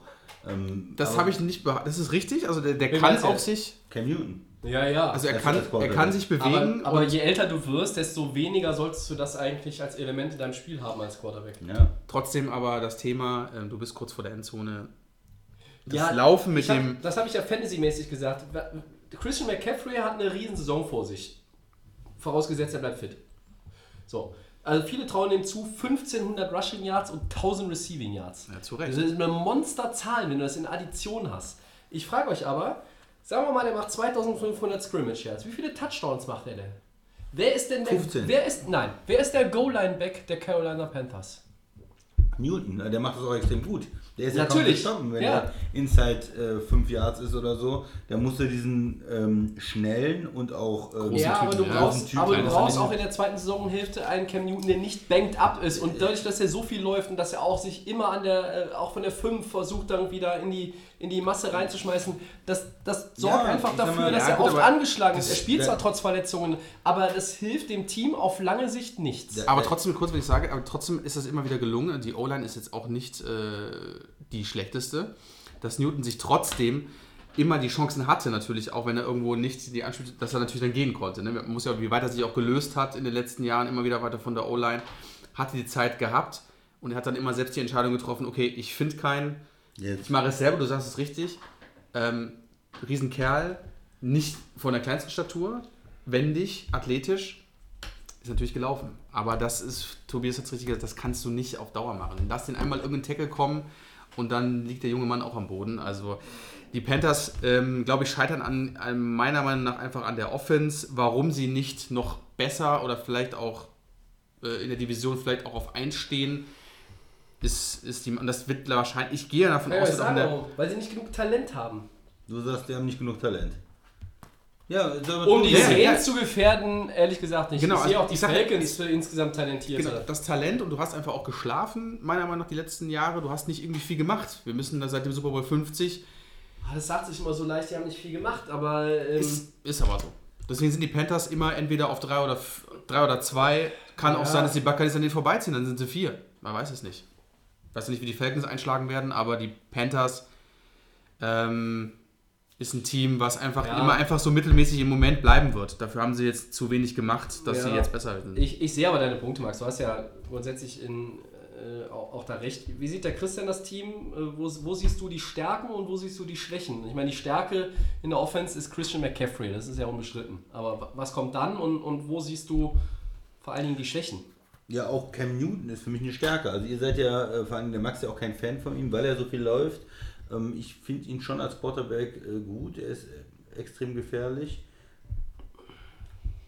aber man hat gemerkt in der letzten Saison, die sind 6-2, alles ist gut und dann ist natürlich der Quarterback verletzt, er war nicht fit letztes Jahr, mit der Schulter, er konnte nicht richtig werfen und dann ist auch die ganze Saison irgendwie den Bach runtergegangen. Also, das meine ich ja damit, dieser Spielstil auch in den letzten Jahren, muss man das nicht vielleicht irgendwo ein bisschen umstellen? Ja. Manche, die Frage, ob er das kann, ne? Warum kann er? Aber jetzt stelle ich euch mal die Frage, nur ganz kurz, weil ich da einhaken. Ich versuche so ein bisschen auch irgendwie der Sache auf den Grund zu gehen, weil es ist für mich so ein Rätselteam, ja. Warum kann er das? Warum kann er das nicht? Kann er das nicht vom Talent her? Weil rein, wenn ich keinen guten Running Back hätte, könnte ich das verstehen, wenn ich diese Physis hätte wie Cam Newton und auch die Beine hätte, dass ich das mache. Aber er muss es eigentlich nicht machen, weil Christian McCaffrey spätestens mit der Saison muss sich das ändern. Wenn sich das nicht ändert, stimmt irgendwas mit ihm nicht. Dann muss ich fragen... Er ist kein Pocket-Passer. Genau. Er ist nicht talentiert. Das ist es. Das heißt, er hat nicht die Accuracy, um seine Receiver, ob die gut oder schlecht sind. Ob man jetzt mit einem Funches gespielt hat oder mit DJ Moore spielt oder jetzt mit einem Chris Hogan oder mit dem Weihnachtsmann, ist mir völlig egal. Das bedeutet aber, wenn er das dieses Jahr nicht besser hinkriegt, bedeutet das für mich, dass er nicht da das Talent, das entsprechend hat, um ein vernünftiger Pässer mit der entsprechenden Accuracy zu sein. Das ist für mich der springende Punkt. Aber ist nicht auch der Grund auch noch, dass er einfach auch irgendwie so der Held sein will seines Teams? So kommt mir das auch immer noch. Das ist noch ein wichtiger Punkt. Ja, aber Max, das kannst du auch sein, indem du 350 Yards im Schnitt hast und einfach nicht 20 Bälle irgendwie an deinen Receivern vorbeischmeißt und da irgendwie ein Fan, der gerade nicht aufpasst, in der ersten Reihe eine Gehirnerschütterung kriegt. Das sage ich auch nicht. Ich sage nur, irgendwie passt das so zu seinem Typen hin. Er fällt ja auch immer sehr, sehr auf und ich glaube, das ist einfach so auch schon... Showman. Er ist ein Showman und ich glaube, er möchte halt irgendwie so in Carolina so die Figur sein, die einfach... über alles ist, über seinen anderen Mitspieler. So kommt mir das manchmal so vor. Der kann vielleicht kein Pocket Pass, was auch immer. Die langen Dinger gehen ja auch bei ihm, aber trotzdem ist es mir auch so manchmal so ein Ego-Ding, wo er sagt, ich bin einfach hier so, wie er schon die Gestik, ich bin der Superman, ich will einfach den Fans hier was bieten. So stelle ich ihn auch mit ein. Das ist ein Punkt auch mit der dazu. Ich weiß, was du meinst, ja. Ich möchte vielleicht nochmal auf die Defense kurz zurückkommen. Wenn wir uns da die Front 7, finde ich schon extrem talentiert. Ja. Wenn man sich die anguckt. Also man hat jetzt McCoy, man hat Poe als Nose-Tackle, man hat Short, der auch ein guter Defensive Liner ist, Addison als Outside-Linebacker, Shaq Thompson, der auch ein First-Round-Pick war, Luke Kuechly und Bruce Irvin noch. Mhm. Das ist schon eine Menge Talent. Und dann die Secondary? Hast du halt auch noch Brian Burns, den sie jetzt als Pass-Rusher im Draft hatten. Das ist richtig. Der vielleicht auch irgendwann sich da reindrängt und aufdrängt für Spielzeit. Da finde ich die Front 7 schon ziemlich beeindruckend. Was hattest du jetzt gesagt, Tobi? Du hast irgendwas anderes noch gesagt? Irgendwie? Was mit der Secondary? Ja, die finde ich nicht so gut. Ich auch nicht. Es ist aber so ein bisschen. Eric Reid hat Talent, aber drumherum finde ich es dünn. Ja, die Panthers haben so die Philosophie schon seit Jahren, dass sie nicht unbedingt in Corner investieren. Ne? Mhm. Also, die haben ja auch damals nicht in Norman investiert. Mhm. Das war keine absolut schlechte Entscheidung. Nein, also die haben immer gesagt, wir definieren uns über die Front 7, wir stoppen den Run, wir haben eine starke D-Line, wir machen über Sex, wir haben die guten Linebacker, die auch extrem gut sind und die Corner und die Safety, wir spielen da vielleicht mehr Zone, die sind vielleicht nicht ganz so stark. Ist immer so mein Eindruck gewesen von den Panthers die letzten Jahre. Das ist so eine philosophische Entscheidung, auch ob man mehr auf den Pass Rush setzt oder auf die Corner. Ne? Und da ist es... Ich glaube, dass North Turner als Offensive Coordinator das mehr oder weniger das Optimum auch rausgeholt hat zuletzt und das auch wieder machen wird. Da wird sich halt auch ein bisschen zeigen jetzt dieses Jahr, ne? Wenn McCaffrey wirklich diese Monsterzahlen hat, wie gut ist Newton dann als Pocket-Passer, als Passer? Schafft er es auch, dieses Laufelement rauszunehmen, um physisch stabiler zu sein in der zweiten Saisonhälfte? Dieses Banged Up, das darf halt eigentlich nicht passieren, das schmälert die Chancen der Panthers dramatisch. Und in der Defense, Eric Washington als DC, da bin ich gespannt, wie er das macht. Ne? Also werden sie wirklich den Druck konsequent vorne suchen, weil sie hinten doch die Schwächen haben, werden die Gegner das auch bewusst attackieren. Also in der Division hast du 3 Quarterbacks gegen dich, die sich alle 3 nicht scheuen, den tiefen Pass zu werfen. Drew Brees, Matt Ryan und Jameis Winston. Ich meine, von Jameis Winston werden ungefähr 5 von 10 weggepickt. Ne? Dann sieht die Secondary auch wieder gut aus bei den Panthers, aber er macht es. Ja. Und wenn du die attackierst, und das werden in der Division, das sind ja schon 6 Spiele, die werden das alle machen. Und das ist die Gefahr in der Defense. Meine Meinung. Schlüsselspieler. Mhm. Soll ich machen? Ich mache einfach mal hier, ich fange einfach mal, ich nehme einfach Eric Reid, der da als Safety rumläuft. Ich glaube, das ist so der Einzige, der da hinten so die Stellung hält, von dem wir wissen, er hat Talent. Und ich gehe einfach mal in der Offense mit DJ Moore in der Hoffnung, dass Cam Newton anfängt, die Bälle zu werfen. Und es ist der einzige Wide Receiver, der aber auch schon ein bisschen was kann. Der ist auch in seinem 2. Jahr jetzt und von dem halte ich relativ viel. Das ist für mich so in der Offense auch einer der Schlüsselspieler, denke ich. Dann muss ich weitermachen, weil sich dazu mein Offensive Player gut ergänzt, Chris Hogan. Der hat die Erfahrung, bringt ja aus New England mit, der ist sicherlich irgendwo auch stabiler als Passempfänger als ein Devin Funches zuletzt oder was sie da sonst so rumlaufen hatten in den vergangenen Jahren. Ich halte das gegenüber solchen Leuten für Carolina-Verhältnisse schon für ein leichtes Upgrade. DJ Moore müsste eigentlich der Nummer 1 Receiver trotzdem sein, recht, aber wie gesagt, wir sprechen darüber, was kann Newton im Passing Game machen, kann er sich auch da irgendwie stabiler zeigen, deshalb nehme ich Hogan und in der Defense nehme ich Dontari Poe. Ja, in der Offense gehe ich mal mit dem Center, Matt Breida, der früher in Denver gespielt hat, spielt jetzt in Carolina und das ist natürlich eine wichtige Position. Wie gut kann er Khalil, der ja jahrelang Center da war, ersetzen? Der erst in Rente gegangen ist und jetzt bei den Jets spielt. Ne? Korrekt, ja. Aber das ist eine ganz wichtige Position und der sollte eigentlich gut spielen da und der Line helfen. Mhm. Und in der Defense nehme ich Brian Burns. Ich gehe immer gerne mit den Rookies und ich hätte ihn gerne auch in Green Bay gesehen. Ich bin ein Fan von ihm und ich kann mir vorstellen, dass der einige Sacks haben wird dieses Jahr und da schon einen Impact haben wird in der Carolina Defense. Ja, dann kommen wir zu den Falcons. Ja. Auch 7-9 gewesen. Ja. Bitte. Ja, Tobi. Du kannst gerne einleiten mit dem ganzen Kram und dann fange ich mal an. Ich halte mich auch kurz, weil wir steuern hier ja ohne mehr als eine Headline schon wieder Richtung 3 Stunden. Ja, die Falcons, die starten in Minnesota gegen Philly, in Indy und gegen Tennessee. Mhm. Haben dafür, dass sie nicht so gut waren letztes Jahr, einen schweren Schedule, Nummer 7, 51,8%.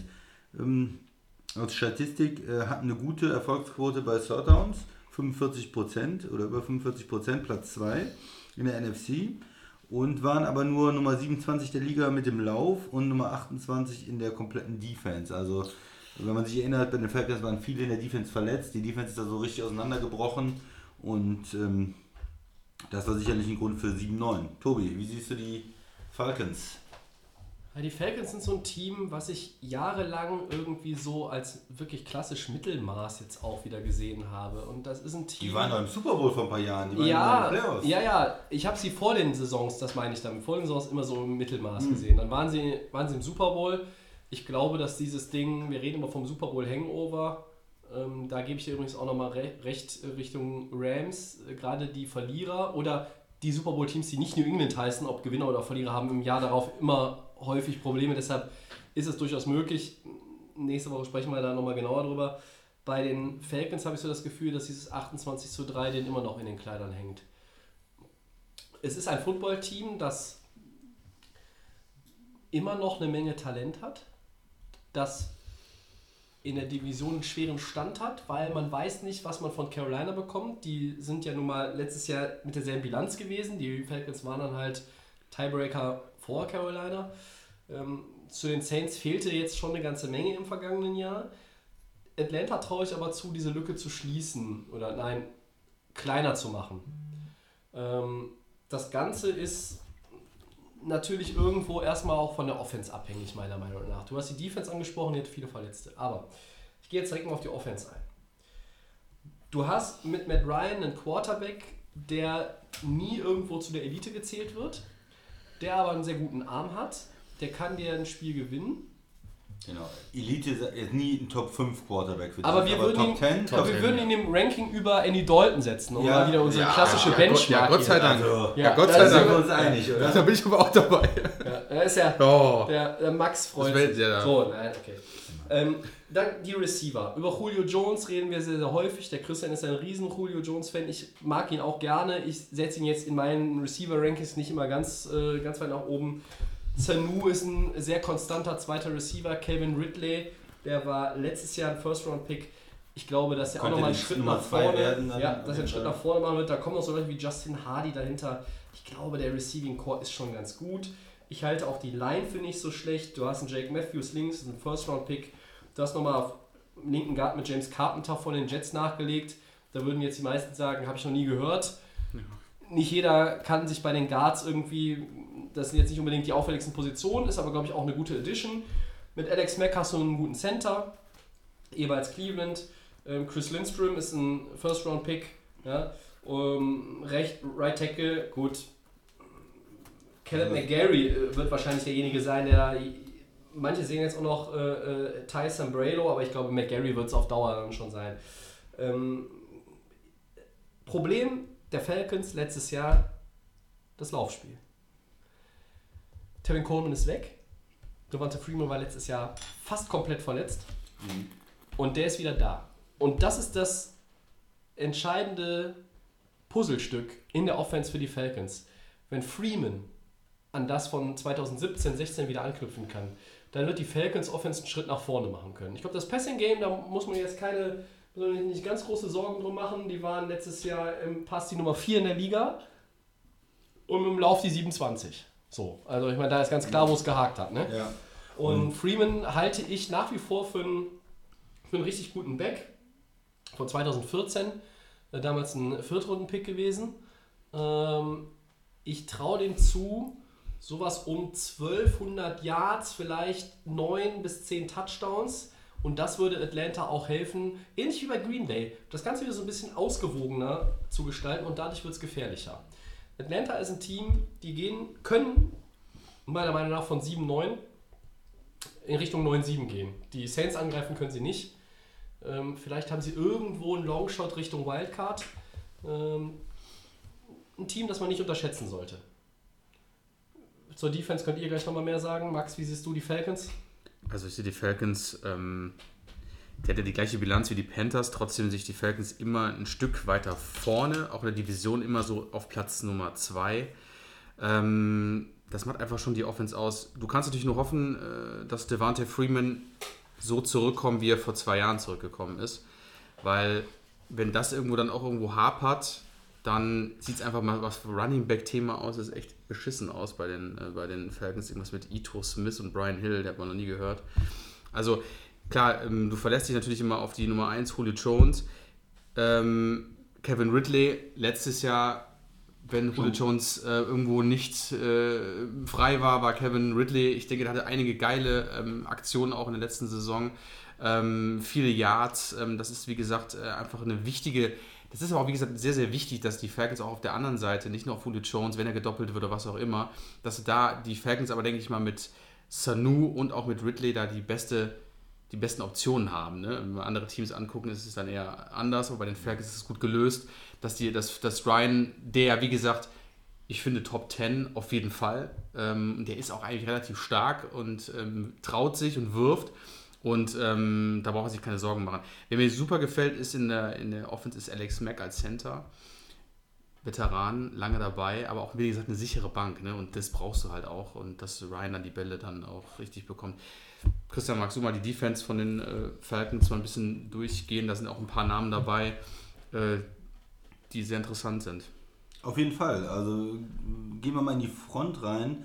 Vic Beasley, der hat ja in seinem ersten Jahr extrem viele Sacks gehabt und ist aber jetzt nicht mehr so richtig, sagen wir mal, reingekommen, dass er konstant ein Top-Pass-Rusher ist, auch für die Falcons. Ist so ein bisschen an der Gabelung in seiner Karriere. Wird er weiter in Atlanta dann spielen? Wird sie ihm einen neuen Vertrag geben? Was passiert mit ihm? Ja? Das ist für mich so ein interessanter Spieler in der Front.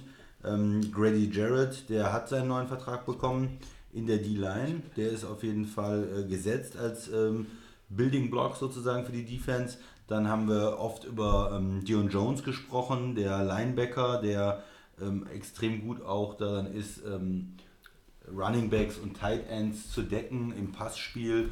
Ein richtig schneller Mann, der seinen Vertrag auch absolut verdient hat, meiner Meinung nach. Und auch in der Secondary, da ist Talent.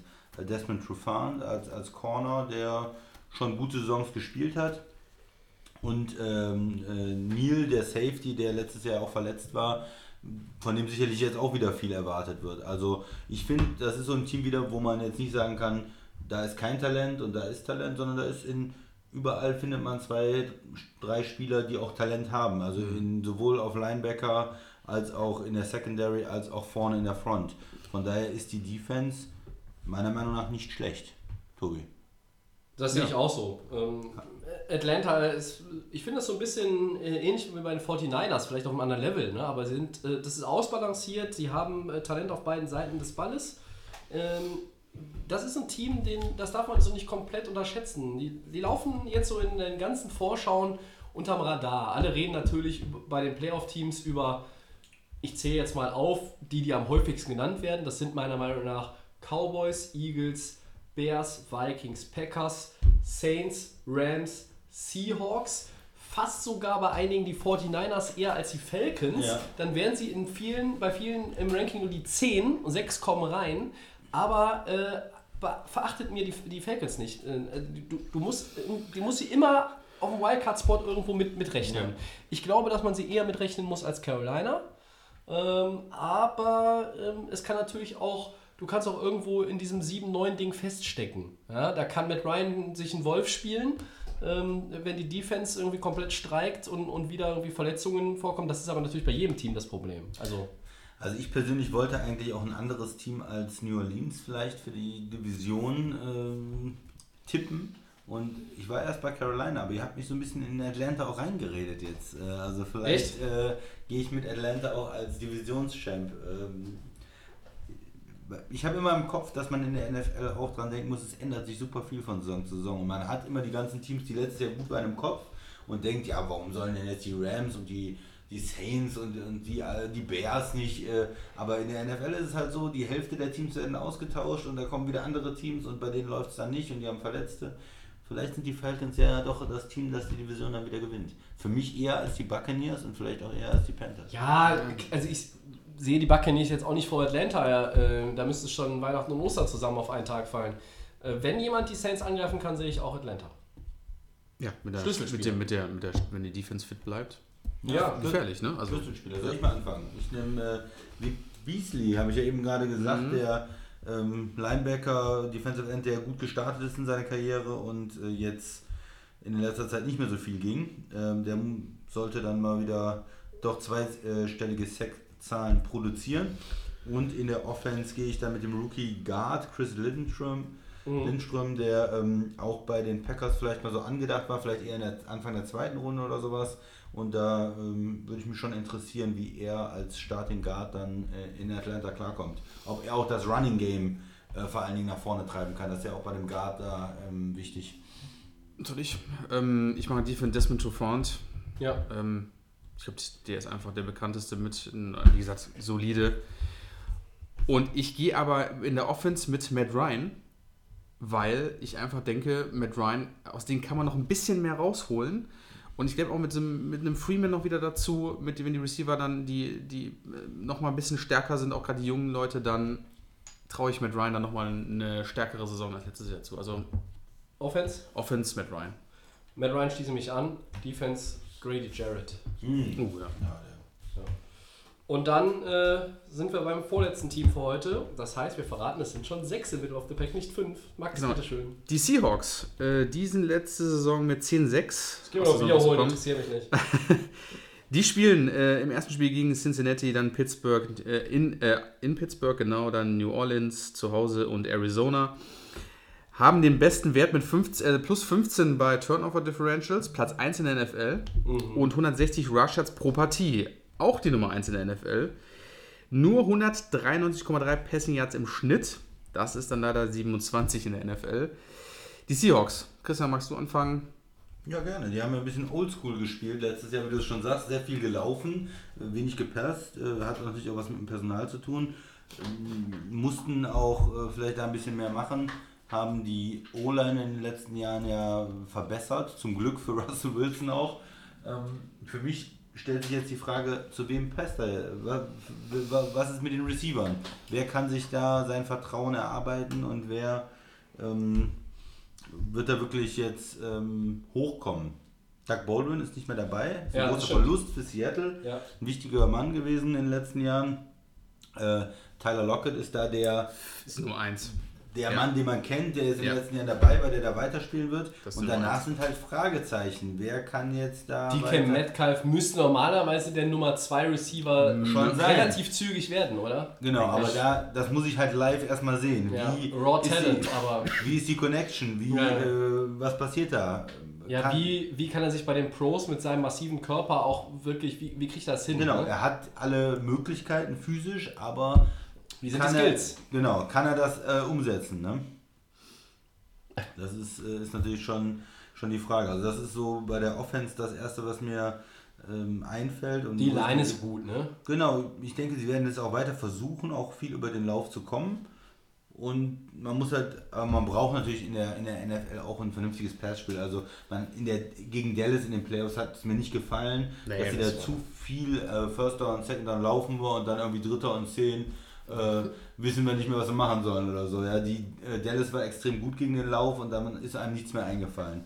Also da muss man ein bisschen kreativer, ein bisschen mehr auch mit der Offense muss man machen. Und man hat ja in Russell Wilson auch einen Quarterback, der das kann, der extrem viel Talent hat. Nur wer fängt die Bälle? Genau, den muss man irgendwie einsetzen. Ja, da muss man vielleicht auch mal gucken, wie sieht es aus mit Tight End und was kann man da Kreatives machen. Ich stimme dir zu, das große Talent oder die Spieler, die es auf jeden Fall schon mal gezeigt haben, sind nicht da in der Offense. Also man hat Lockett und sonst hat man eine Menge Fragezeichen auf Tight End, auf Receiver, bei Seattle. Ja. Sehe ich auch so. Ja, und in der Defense, letztes Jahr haben sie ja besser gespielt, als man erwartet hätte. Sie haben Bobby Wagner ja einen neuen Vertrag gegeben, das heißt, der ist der Schlüsselspieler in der Defense, ist für mich auch ein super Linebacker. KJ Wright spielt weiter in Seattle. Aber so die Front und auch die Secondary hat sich ja in den letzten Jahren extrem geändert. Wir hatten ja eigentlich gedacht, letztes Jahr wird auch schwieriger für Seattle, dass sie die 10-6 nicht erreichen, weil so viel sich verändert hat in der Defense. Sie haben trotzdem ganz ordentlich gespielt. Ich bin ein bisschen skeptisch. Für mich haben sie besser gespielt, als ich erwartet hätte, besser auch, als das Talent da ist. Und ich persönlich glaube, deswegen 10-6-Team jetzt bei Middle of the Pack, ich glaube, sie gehen ein bisschen runter. Ich habe bei Seattle eher so ein Gefühl irgendwie 8-8. Also ich sehe da zu wenig Talent auf Wide Receiver und auch zu wenig Talent jetzt in der Defense. Man hat jetzt noch Clark verloren an Kansas City oder einen abgegeben, aber das hilft natürlich auch nicht irgendwie der Defense. Also ich bin mal gespannt, was Pete Carroll da zaubert aus der Defense.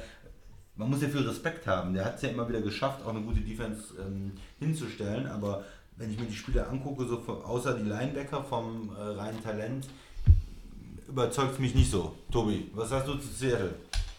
Ja, mir fehlt einfach auch, wie gesagt, bei den Receivern einiges. Die Line ist gut. Ich glaube jetzt auch nicht, dass Chris Carson, Rashad Penny die überragenden Running Backs sind, aber mit der O-Line und auch mit der Option, dass halt immer Russell Wilson teilweise sogar als Blocker fungiert und auch selber als Running Threat da ist, profitieren diese Running Backs einfach so immens, dass sie, obwohl sie nicht zur Elite gehören, beileibe nicht, auch Chris Carson nicht, dass sie schon eine Menge dann Produktivität da auch auf den Rasen bringen. Und das ist nicht schlecht. Die Defense, ja, das ist weit weg von der Legion of Boom von früher, haben wir schon in 89 Folgen Podcast 90 Mal thematisiert. Ich glaube, dass die Seahawks letztes Jahr, so wie du es vorhin schon mal gesagt hast, überperformt haben, 2018, dass 10 Siege eine echte Sensation wären in 2019. Aber du darfst sie nicht komplett auszählen, wenn es darum geht, in der Division zumindest den zweiten Platz zu bekommen. Ich glaube, den Divisionssieg sollte irgendjemand den Rams da ein Bein stellen können. Glaube ich, sind das am Ende nicht die Seahawks. Dann sind es tatsächlich die 49ers. Weil ich eigentlich der Meinung bin, die sind ausgewogener, die sind talentierter. Ja. Und du siehst die eher bei Russell Wilson oder ist ein überragender Quarterback, das muss man einfach sagen. Stell mal Russell Wilson die Receiver an die Seite, die Matt Ryan hat. Das wäre Wahnsinn. Dann würden wir über den MVP keine Sekunde diskutieren müssen. Dann wäre Russell Wilson der MVP. Der war letztes Jahr auch im MVP-Race, das vergessen immer alle mittlerweile. Ja? Erst haben alle über Gurley gelabert, schafft es einen Running Back, der hat die letzten Wochen nichts mehr hingekriegt, war kaputt. Mahomes war am Ende keine Überraschung, war eine logische Folge und die logische Wahl. Aber Wilson ist, ob man jetzt Seattle mag und ich mag sie nicht, Wilson ist einfach ein Monster. Das ist Wahnsinn. Und wenn der bessere Receiver hätte, ich meine, der hatte schon mal bessere, als die 2019 im Roster sind. Ja. Aber er hatte, glaube ich, nie, der träumt von einer Troika à la Zanou, Ridley, Julio Jones. Da würde der sich wahrscheinlich den kleinen Zefe abhacken lassen. Ja? Also Seattle wird es schwer haben, die 10 Siege zu wiederholen. Das ist ultra schwer. Ich halte es nicht für möglich. Sage ich ganz einfach so. Ich mache es kurz. Platz 2 vom letzten Jahr ist gefährdet. Das sehen wir einfach. Dafür aber du traust es ihnen zu? Ich traue es ihnen sogar zu, weil ich einfach mit den 49ers noch nicht so 100% rechne, obwohl die das Talent haben in einzelnen Bereichen. Und dass vielleicht dann in dieser kommenden Saison vielleicht noch die 2 sicher ist, weil wir einfach gesehen haben, dass es funktioniert hat. Wir haben gedacht, am Anfang der letzten Saison haben wir gedacht, oh Gott, die Seahawks, die mogeln sich da so durch oder sie schaffen es nicht. Und dann hat irgendwie Carroll wieder, wie du gesagt hast, Christian, irgendwie schafft das dann doch irgendwie mit irgendwelchen Puzzlestücken, mit diesem ganzen Legion of Boom, und da waren Probleme mit Bobby Wagner, und Thomas ist jetzt auch nicht mehr da. Die haben es trotzdem hinbekommen. Und das darf man nie unterschätzen bei den Seahawks. Haben Talent für Rebuild hier. Genau, und deswegen... Heimstärke, Stadion. Das ist auch wieder ein deutlicher Punkt. Deswegen sage ich einfach, die Seahawks sind doch noch irgendwie auf der 2. Könnte natürlich dann vielleicht ein Sieg weniger sein. Ist halt eine Wundertüte. Ich sage jetzt einfach mal, die Spieler, die ich jetzt sage, ist einfach für mich Chris Carson, der Running Back, ist die Nummer 1. Letztes Jahr brutal stark. Das ist, denke ich mal, auch in der kommenden Saison so. Und ich gehe in der Defense mit Jakeem Griffin. Wir wissen alle, das Handicap spielt keine Rolle. Der junge Mann macht das trotzdem ohne Hand, und das muss man einfach respektieren. Tobi, mach du mal weiter. Duane Brown, Left Tackle in der Offense, als Schlüsselspieler. In der Defense habe ich den Barkevius Mingo. Früher, glaube ich, zuletzt Indianapolis, davor Cleveland. Cleveland, ja. Christian, wen hast du? Ja, ich gehe mal in der Defense, fange ich mal an, glaube ich.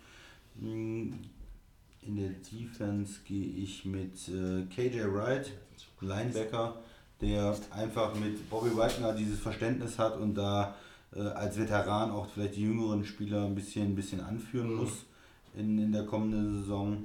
Und in der Offense gehe ich dann mal mit Tyler Lockett, der jetzt der absolute Nummer 1 Receiver sein muss, einfach auch.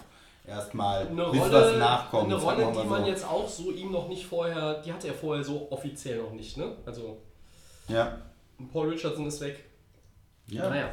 Und Metcalf wird einfach noch ein bisschen brauchen, denke ich mal. Ich glaube nicht, dass du ihn jetzt reinsetzen kannst und sagen kannst, du bist jetzt der Nummer 1 oder Nummer 2 Receiver. Dafür ist er noch nicht, hat er noch nicht das Spielverständnis dann einfach in Seattle. Wahrscheinlich nicht. Nee. Wir lassen uns aber auch gerne eines Besseren belehren. Ja. Ich glaube, wir hätten viel Spaß daran, wenn Wilson to Metcalf ein regelmäßiger Highlight-Clip irgendwie wäre. Aber naja, ich hätte da weniger Spaß dran. Ist ja meine Division, ne? Die Cowboys, auch 10-6, unser letztes Middle-of-the-Pack-Team für heute. Starten gegen die Giants, spielen in Washington, 2 Divisionsspiele. Dann gegen die Miami Dolphins und in New Orleans, 50.4, geteilter 14. Was haben wir Positives? Die waren die Nummer 5 der Liga gegen den Lauf. Insgesamt die 7. beste Defense der gesamten NFL. Irgendwie underrated, die Defense, finde ich. Ja. Negativ, sie hatten die schlechteste Punkteausbeute aller Playoff-Teams 2018. Nur 21,2 Punkte, das klingt echt wenig, wenn man Ezekiel Elliott hat und überlegt, dass er mal Murray Cooper ein Monsterjahr hatte. Ich glaube, da muss man ein bisschen nachlegen, da muss man ein bisschen das Ganze erhöhen, weil, naja, ich sag mal so 24, 25 ist so meine Benchmark, um eigentlich im Schnitt, die muss man haben, damit man ein Playoff-Team ist. Max, wie siehst du die Cowboys? Die Cowboys sind so ähnlich, meiner Meinung nach, wie die Seahawks gewesen. War auch so ein Team letztes Jahr, kam auch relativ spät erst. Da hast du die Sperre gehabt von Sieg, das waren, glaube ich, die ersten 4 Spiele, ne? Ja, genau. Das konnten sie, glaube ich, ich weiß gar nicht, wir hatten da den Backup genommen, ist auch egal, konnten sie, glaube ich, so ein bisschen ausgleichen. Haben dann während der Saison auch Amari Cooper verpflichtet von den Raiders. Das, glaube ich, auch sehr, sehr wichtig war, weil da hat so ein bisschen, bei den Wide Receiver hat es ein bisschen gefehlt, bei den Passempfängern, bei den Cowboys. Und ich denke mal, der hat sich da gut eingelebt und wird auch jetzt in der kommenden Saison Nummer 1 Receiver. Prescott, Elliott, ich finde, Prescott hat ein bisschen nachgelassen von der Leistung, meiner Meinung nach. Das war in der Rookie-Saison deutlich stärker. Da war er auch mit Ezekiel natürlich die Macht da in Dallas. Und Prescott ist ein Quarterback, ich finde, schon von Jahr zu Jahr schlechter geworden. Ist nicht viel, aber es ist ein bisschen. Und kann vielleicht daran liegen, dass er vielleicht nicht die Anspielstation hat.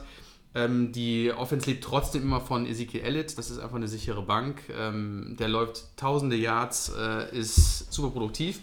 Trotzdem hast du es angesprochen, Tobi, die Defense, nicht vergessen. Wir haben ja einige gespielt, Marcus Lawrence, Sean Lee, Xavier Woods. Das sind auch wieder so einige Namen, die da eine wichtige Rolle spielen bei den Cowboys. Und sie sind der Divisionssieger letztes Jahr gewesen. Ja. Wird aber trotzdem wieder schwerer, denke ich mal, um das auch zu schaffen. Ich denke mal, die werden sich einen heißen Kampf mit den Eagles liefern. Redskins und Giants fallen da leider raus. Wenn ich kurz reingrätschen darf, ich glaube, abgesehen von den Baltimore Ravens ist es der Divisionssieger von 2018, der bei den Experten die schlechtesten Chancen hat, das zu wiederholen. Vielleicht hat Baltimore sogar noch bessere, weil die Cowboys haben halt die Eagles im Nacken. Genau, und die Eagles sind ja auch heiß, die wollen wir durchgreifen und die Cowboys müssen... Das Americas-Team muss natürlich jetzt mal, sollte natürlich doch ein bisschen besser sein als 10-6, um quasi auch da vorne nicht irgendwie die Wildcard zu kommen auf 2, sondern dass man einfach die Division gewinnt, dass man einfach einen sicheren Playoff-Platz hat. Da ist vielleicht sogar ein bisschen, viele fragen sich vielleicht, halt mal die Cowboys 10-6 jetzt nur Middle of the Pack, warum habt ihr die nicht weiter oben? Manche sehen die auch als Divisionssieger, als Playoff-Team, als Super Bowl-Team. Ich bin auch ein bisschen skeptisch, weil du hast auch diese ganzen Vertragsdiskussionen im Moment. Elliott ist gut, aber spielt er denn überhaupt? Ich sehe, weiß ich gar nicht. Spielt er in den ersten paar Spiele? Wissen wir nicht. Cooper hat noch keinen Vertrag gekriegt, vielleicht unzufrieden.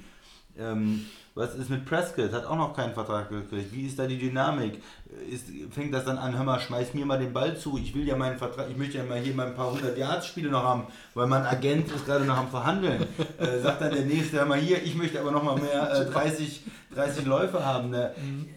Ist immer schwierig, mich macht das nervös, wenn bei so einem Team 3-4 wichtige Leute noch keine Verträge unterschrieben haben und da alles so ein bisschen durcheinander geht.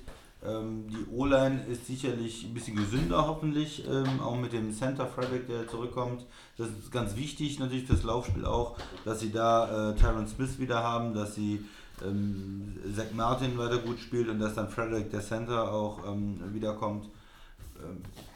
Ja, das ist zur Offense, also da ist für mich das große Fragezeichen Verträge und wie läuft das alles zusammen. Ja, und in der Defense, du hast richtig gesagt, sie sind underrated, die haben gute Spieler, vor allen Dingen auch Linebacker, Jalen Smith, auch ein sehr guter Mann und der letztes Jahr Rookie war, der Leighton Vander Esch, my man. Die sind gut, die zeigen das auch. Ich bin ein bisschen skeptisch, was so Secondary angeht, ob sie auch dieses Ganze halten können mit der Defense, ob sie da ein bisschen abrutschen oder ob sie dieses Niveau halten können. Ja, deshalb wegen dieser ganzen Unsicherheiten, auch mit der Offense, ich weiß auch nicht, wie gut Prescott wirklich am Ende ist, würde ich ihm 30, 35, 40 Millionen im Jahr bezahlen. Ja, oder auch mit 40 Millionen. Ja, fordert der angeblich. Ja, das ist bescheuert. Sorry. Oder würde ich da vielleicht das Glück lieber mit einem anderen Quarterback suchen? Er hat ja noch nicht viel gewonnen. Ist jetzt kein Super Bowl MVP, er ist nicht irgendwo in den Playoffs weit gekommen. Von daher ist das für mich eine Frage. Ich schätze die Eagles tatsächlich stärker ein, auch mit Wentz ist zurück. Und insgesamt hat das Roster für mich ein bisschen mehr Talent. Und von daher sehe ich die Cowboys eher, dass sie so einen Sieg weniger haben, so ein 9-7-Team sind und so an der Grenze. Und wenn du mit 9-7 die Division nicht gewinnst, wird es schwer mit der Wildcard. Genau, und dann eher vielleicht nicht in die Playoff kommen. Ich bin nicht so begeistert von den Cowboys. Was ist mit dir, Tobi? Du bist doch ein alter Cowboys-Fan. Ja, ich auch nicht. Ich glaube, dass diese Division mich weniger begeistert wird als in den Vorjahren, was die Spannung anbelangt und was auch den Outcome, also das Ergebnis anbelangt. Ich glaube, die Eagles gewinnen die Division. Ich glaube, die Cowboys schaffen es nicht in die Playoffs. Ich glaube, auch die Giants schaffen es nicht in die Playoffs, die mag ich ja auch ganz gerne.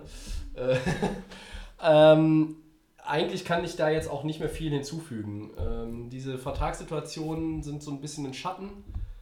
Da beißt sich auch die Katze in den Schwanz. Jerry Jones, wir haben es schon mal angesprochen, ja, kriegen wir alles hin. Und da haben sich die Jungs gedacht, ja klar, wenn der sagt, kriegen wir alles hin, dann fordern wir mal. Und jetzt stehen sie da und Cooper ist vielleicht auch so, den kriegst du eher am schnellsten ruhig gestellt. Prescott, ja, aber du hast halt gerade diesen Monster-Elefanten im Raum und der heißt Vertragssituation Ezekiel Elliott. Und das halte ich für ein Monsterproblem. Und damit bin ich nicht der Einzige. Und die Defense ist gut und die Defense der Cowboys ist auch so ein bisschen das, wo sie den Stolz drauflegen sollten und werden, dass der Mannschaftsteil sein, der besser agiert, auch wenn du Elliott hast ab Woche 2, 3, 4 und davon gehe ich mal aus, dass er irgendwann auch wieder bei den Cowboys dann jetzt spielen wird. Ja, aber ich sehe die Eagles, es tut mir leid, aber die Eagles sind das talentiertere Team. Fly, Eagles, fly. Ja. Da bin ich mir nicht so ganz sicher bei den Eagles und das könnte auch wieder, das wird schon spannend, glaube ich. Ja, da die Eagles können sich im Grunde nur selbst im Weg stehen und man muss halt auch sagen, die letzten beiden Jahre hatten sie Carson Wentz verloren, in dem einen Jahr haben sie trotzdem den Super Bowl geholt, in dem anderen Jahr sind sie in die Playoffs gekommen, auch auf der Zielgeraden, auf der letzten Rille wohlgemerkt, haben dann dieses Kicker-Fiasko in Chicago, hat sie noch eine Runde weitergetragen, dann sind sie ausgeschieden, aber die Eagles sind ausgewogener in der Offense als die Cowboys, meiner Meinung nach. Deshalb. Ja. Naja. Was sind denn die Schlüsselspieler? Ich sag auf jeden Fall in der Offense Zach Martin, der Right Guard, Schlüsselspieler, Topmann. Und der Defense Linebacker Sean Lee, der schon ist zwar ein alter Mann, der ist immer verletzt, aber ich sag trotzdem, er ist ein langer Veteran bei den Cowboys und der ist 33, trotzdem alter Mann, ist verletzt, aber trotzdem. Weil meine so gut passen, muss ich jetzt dir vorgreifen. Mach das, ich habe den Center Travis Frederick, der nach Krankheit zurückkehrt, und ich habe auch dann in der Line Leighton Vander Esch. Von dem bin ich ein Riesenfan, das ist ein super Spieler, der sich noch weiterentwickelt wird. Das wird in den nächsten Jahren einer der dominantesten Linebacker in der NFL. Ja, ich gehe mal mit Wide Receiver Amari Cooper. Kann er das, was er gezeigt hat nach dem Wechsel von Oakland, bestätigen jetzt in der ganzen Saison? Oder war das vielleicht auch nur ein paar Spiele ein Strohfeuer? Weil wenn man seine gesamte Karriere anschaut, ist er ja noch nicht so Nummer 1 Top-Receiver passiert. Also gefühlt ein gutes Jahr in Oakland, ein gutes Jahr in Dallas und dazwischen viel Leerlauf. Ja, das war ein Zweidritteljahr auch nur in Dallas, ne? Genau. Ja. Und in der Defense gehe ich dann einfach mal mit dem besten Mann für mich in der Defense, dem Marcus Lawrence, der Defensive End, der jetzt bezahlt worden ist, der bester da Spieler, auch hoffentlich einige Sex haben wird für Dallas. Ja gut, nächste Woche am Montag, nehmen wir schon mal vorweg, nehmen wir dann Episode 90 auf mit dem letzten Teil der Saisonvorschau. Da gibt es die Favoriten der NFC. Wer mitgezählt hat, wird feststellen, da bleiben noch 5 Teams übrig. Ganz schnell noch die Four Downs. Zwischensegment hatten wir auch nicht. Der Max fängt an, ja. Erstes Down. Rob Gronkowski hat bei einem öffentlichen Auftritt vor wenigen Tagen ein mögliches Comeback nicht glänzlich ausgeschlossen. Kommt der Titan doch irgendwann noch einmal zurück? Oder kommt er wieder? Ja. Okay, das kam schnell. Christian? Nein. Gar nicht? Nein, er ist körperlich nicht in der Lage, dazu nochmal zu spielen. Ich mach's kurz, ja, aber nur für die Patriots. Ja, ich leg noch einen drauf. Ja, nur für die Patriots und in der Saison, die jetzt anfängt. Wow. Um mit ihnen den Super Bowl zu gewinnen. Ja. Und dann kommt der verlaufende Saison dann. Der kommt zurück, der pusht ihn nochmal und ach komm, ich will es eigentlich gar nicht, aber ich befürchte es. Okay. Zweites Down, Christian. Die Colts suchen nach dem Rücktritt von Andrew Luck einen Backup-Quarterback für Jacoby Brissett, der jetzt der Starter ist. Mögliche Kandidaten: Matt Cassel, Brandon Weeden und Brock Osweiler. Wird immer schlimmer. Wen findest du da am besten, Max? Darf ich ehrlich sagen, da finde ich keinen gut. Dann sollen sie wirklich mit Brissett dann in die Saison starten. Das war ja sowieso. Ja, trotzdem. Die sollen mit dem die Saison enden und dann holen sie sich nächstes Jahr ein. Also ich würde mal gucken, ob noch ein McCown zu haben wäre als Backup. Ja. Brandon Weeden, da lasse ich mal die Finger ganz schnell von. Brock Osweiler, der Max sagt immer, der hat den besten Agenten in allen Sportarten worldwide. Worldwide. Ja. Und Matt Kessel, die Zeit ist abgelaufen, meine Meinung dazu. Keinen. Ich kürze es ab mit 3 Buchstaben, alle groß. OMG. Christian? Ja, ich gehe mit Brandon Weeden da ganz klar. Was? Der ist sogar der schlimmste von allen dreien, sorry. Nee. Doch. Brockwurst. Nee, die Brockwurst ist immer noch produktiver als Weeden. Was liefert dir Weeden? 4 von 19 für 28 Yards, 2 Picks, Quarterback-Rating 0,0. Da liefert dir keiner was. Ach komm. Es geht hier um Backup, das ist ein solider Backup. Brandon Weeden. Der war Backup von Tony Romo. Weißt du noch, wie Dallas gespielt hat, als Tony Romo kaputt war und Weeden übernommen hat? Weißt du es noch? Du weißt es noch. Ich sehe an deinem Gesicht, dass du es noch weißt. Der hat sich entwickelt in der letzten Saison. Ach, hör mal auf, ey. Ist ein bisschen besser geworden. Drittes Down, Tobi. Patriot Center David Andrews, das ist wirklich nicht gut. Könnte die gesamte Saison aufgrund eines Blutgerinnsels in der Lunge verpassen. Das geht Richtung IR. Wie hart würde dieser Ausfall New England treffen? Schlecht. Ich sag mal, alle anderen Teams hart, aber New England nicht so hart. Weil die haben das Talent, immer noch Leute zu spielen. Die haben jetzt schon 2 O-Liner wieder geholt. Ja, die funktionieren, sind einfach auch ein Tight End irgendwie oben zum Center. Die bauen da um und machen was und die haben das Coaching-Talent. Ich würde sagen, alle anderen Teams hart, aber New England kriegt das hin. Ja, da schließe ich mich an. Da habe ich dich überzeugt, ja. Ne? Wir haben, das Patriots-Thema haben wir jedes Mal. Das ist immer so. Nein, aber das trifft die ultra hart. Das ist ein, der ist seit 2016 Starter, spielt seit 5 Jahren für die Patriots. Ja. Der ist ein wirklich... schöne Grüße an den Jens. Most underrated. Ja, einer der unterschätztesten Spieler im Patriots-Roster. Das ist ultra hart. Und das beeinträchtigt die Patriots. Ja, die werden eine Lösung finden, aber hart ist der Ausfall auf alle Fälle. So, jetzt könnt ihr euch überlegen, wer das 4. Down einleitet. Ich. Okay. Die zweimalige Fußballweltmeisterin Carly Lloyd sagt, Frauen sollten in der NFL als Kicker spielen. Eure Meinung? Ja, man muss dazu sagen, die hat ja einfach mal ein paar Kicks gemacht. Probetraining mitgemacht. Super Fußballerin und hat ein paar Kicks da richtig durchgehauen. Und ich dachte, warum nicht? Wenn du jetzt so jemanden ins Training Camps mit reinnimmst und die kickt besser als die Grutzenkicker, die wir zum Teil haben in der Liga, warum sollte die nicht für Chicago kicken morgen? Die sollen vielleicht schon mal anrufen. Denkbar ist in der NFL vieles.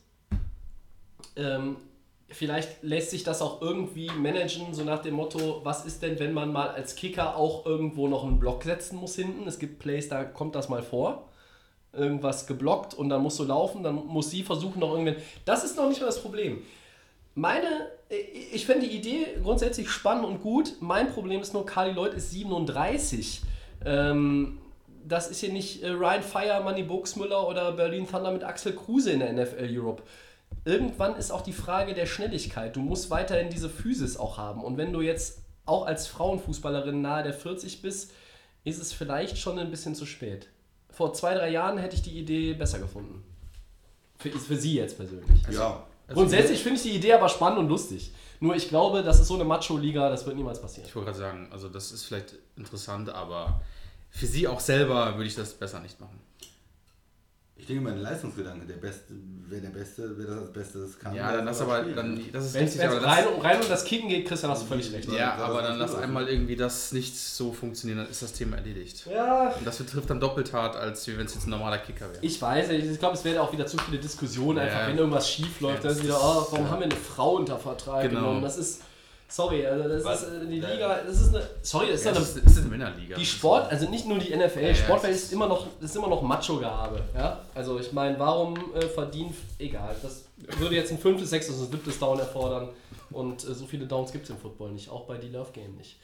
Und deshalb sind wir durch für heute. Mein Anschlusstermin verschiebt sich leider und ich werde dafür auch, glaube ich, bitterböse einen auf den Deckel bekommen, aber... So viel Zeit für den Podcast muss halt immer sein. Wir sind am Montag wieder für euch da mit Episode 90, letzter Teil Saisonvorschau. Den kostenlosen Podcast gibt es wie immer bei Soundcloud, bei iTunes und bei den Kollegen von TheFanFM. Bei Facebook und Twitter @DelayOfGameNFL könnt ihr uns Fragen stellen, Kritik schicken, Themenwünsche äußern, was auch immer. Ich bedanke mich wie immer sehr herzlich für die angeregte Diskussion und Expertise vom Christian. Gerne. Für die unerschütterliche Expertise und den Elan von Max. Danke auch. Wir wünschen euch ein schönes Wochenende. In 3 Tagen sind wir schon wieder für euch da. Sogar in voller Besetzung. Und wisst ihr, was wir dann haben? Das ist die Kick-Off-Woche. Wir sind endlich am Ziel. Es geht wieder los. Bis dahin viel Spaß mit Episode 89, 88 noch hören, falls ihr es nicht gemacht habt. Ciao. Ciao.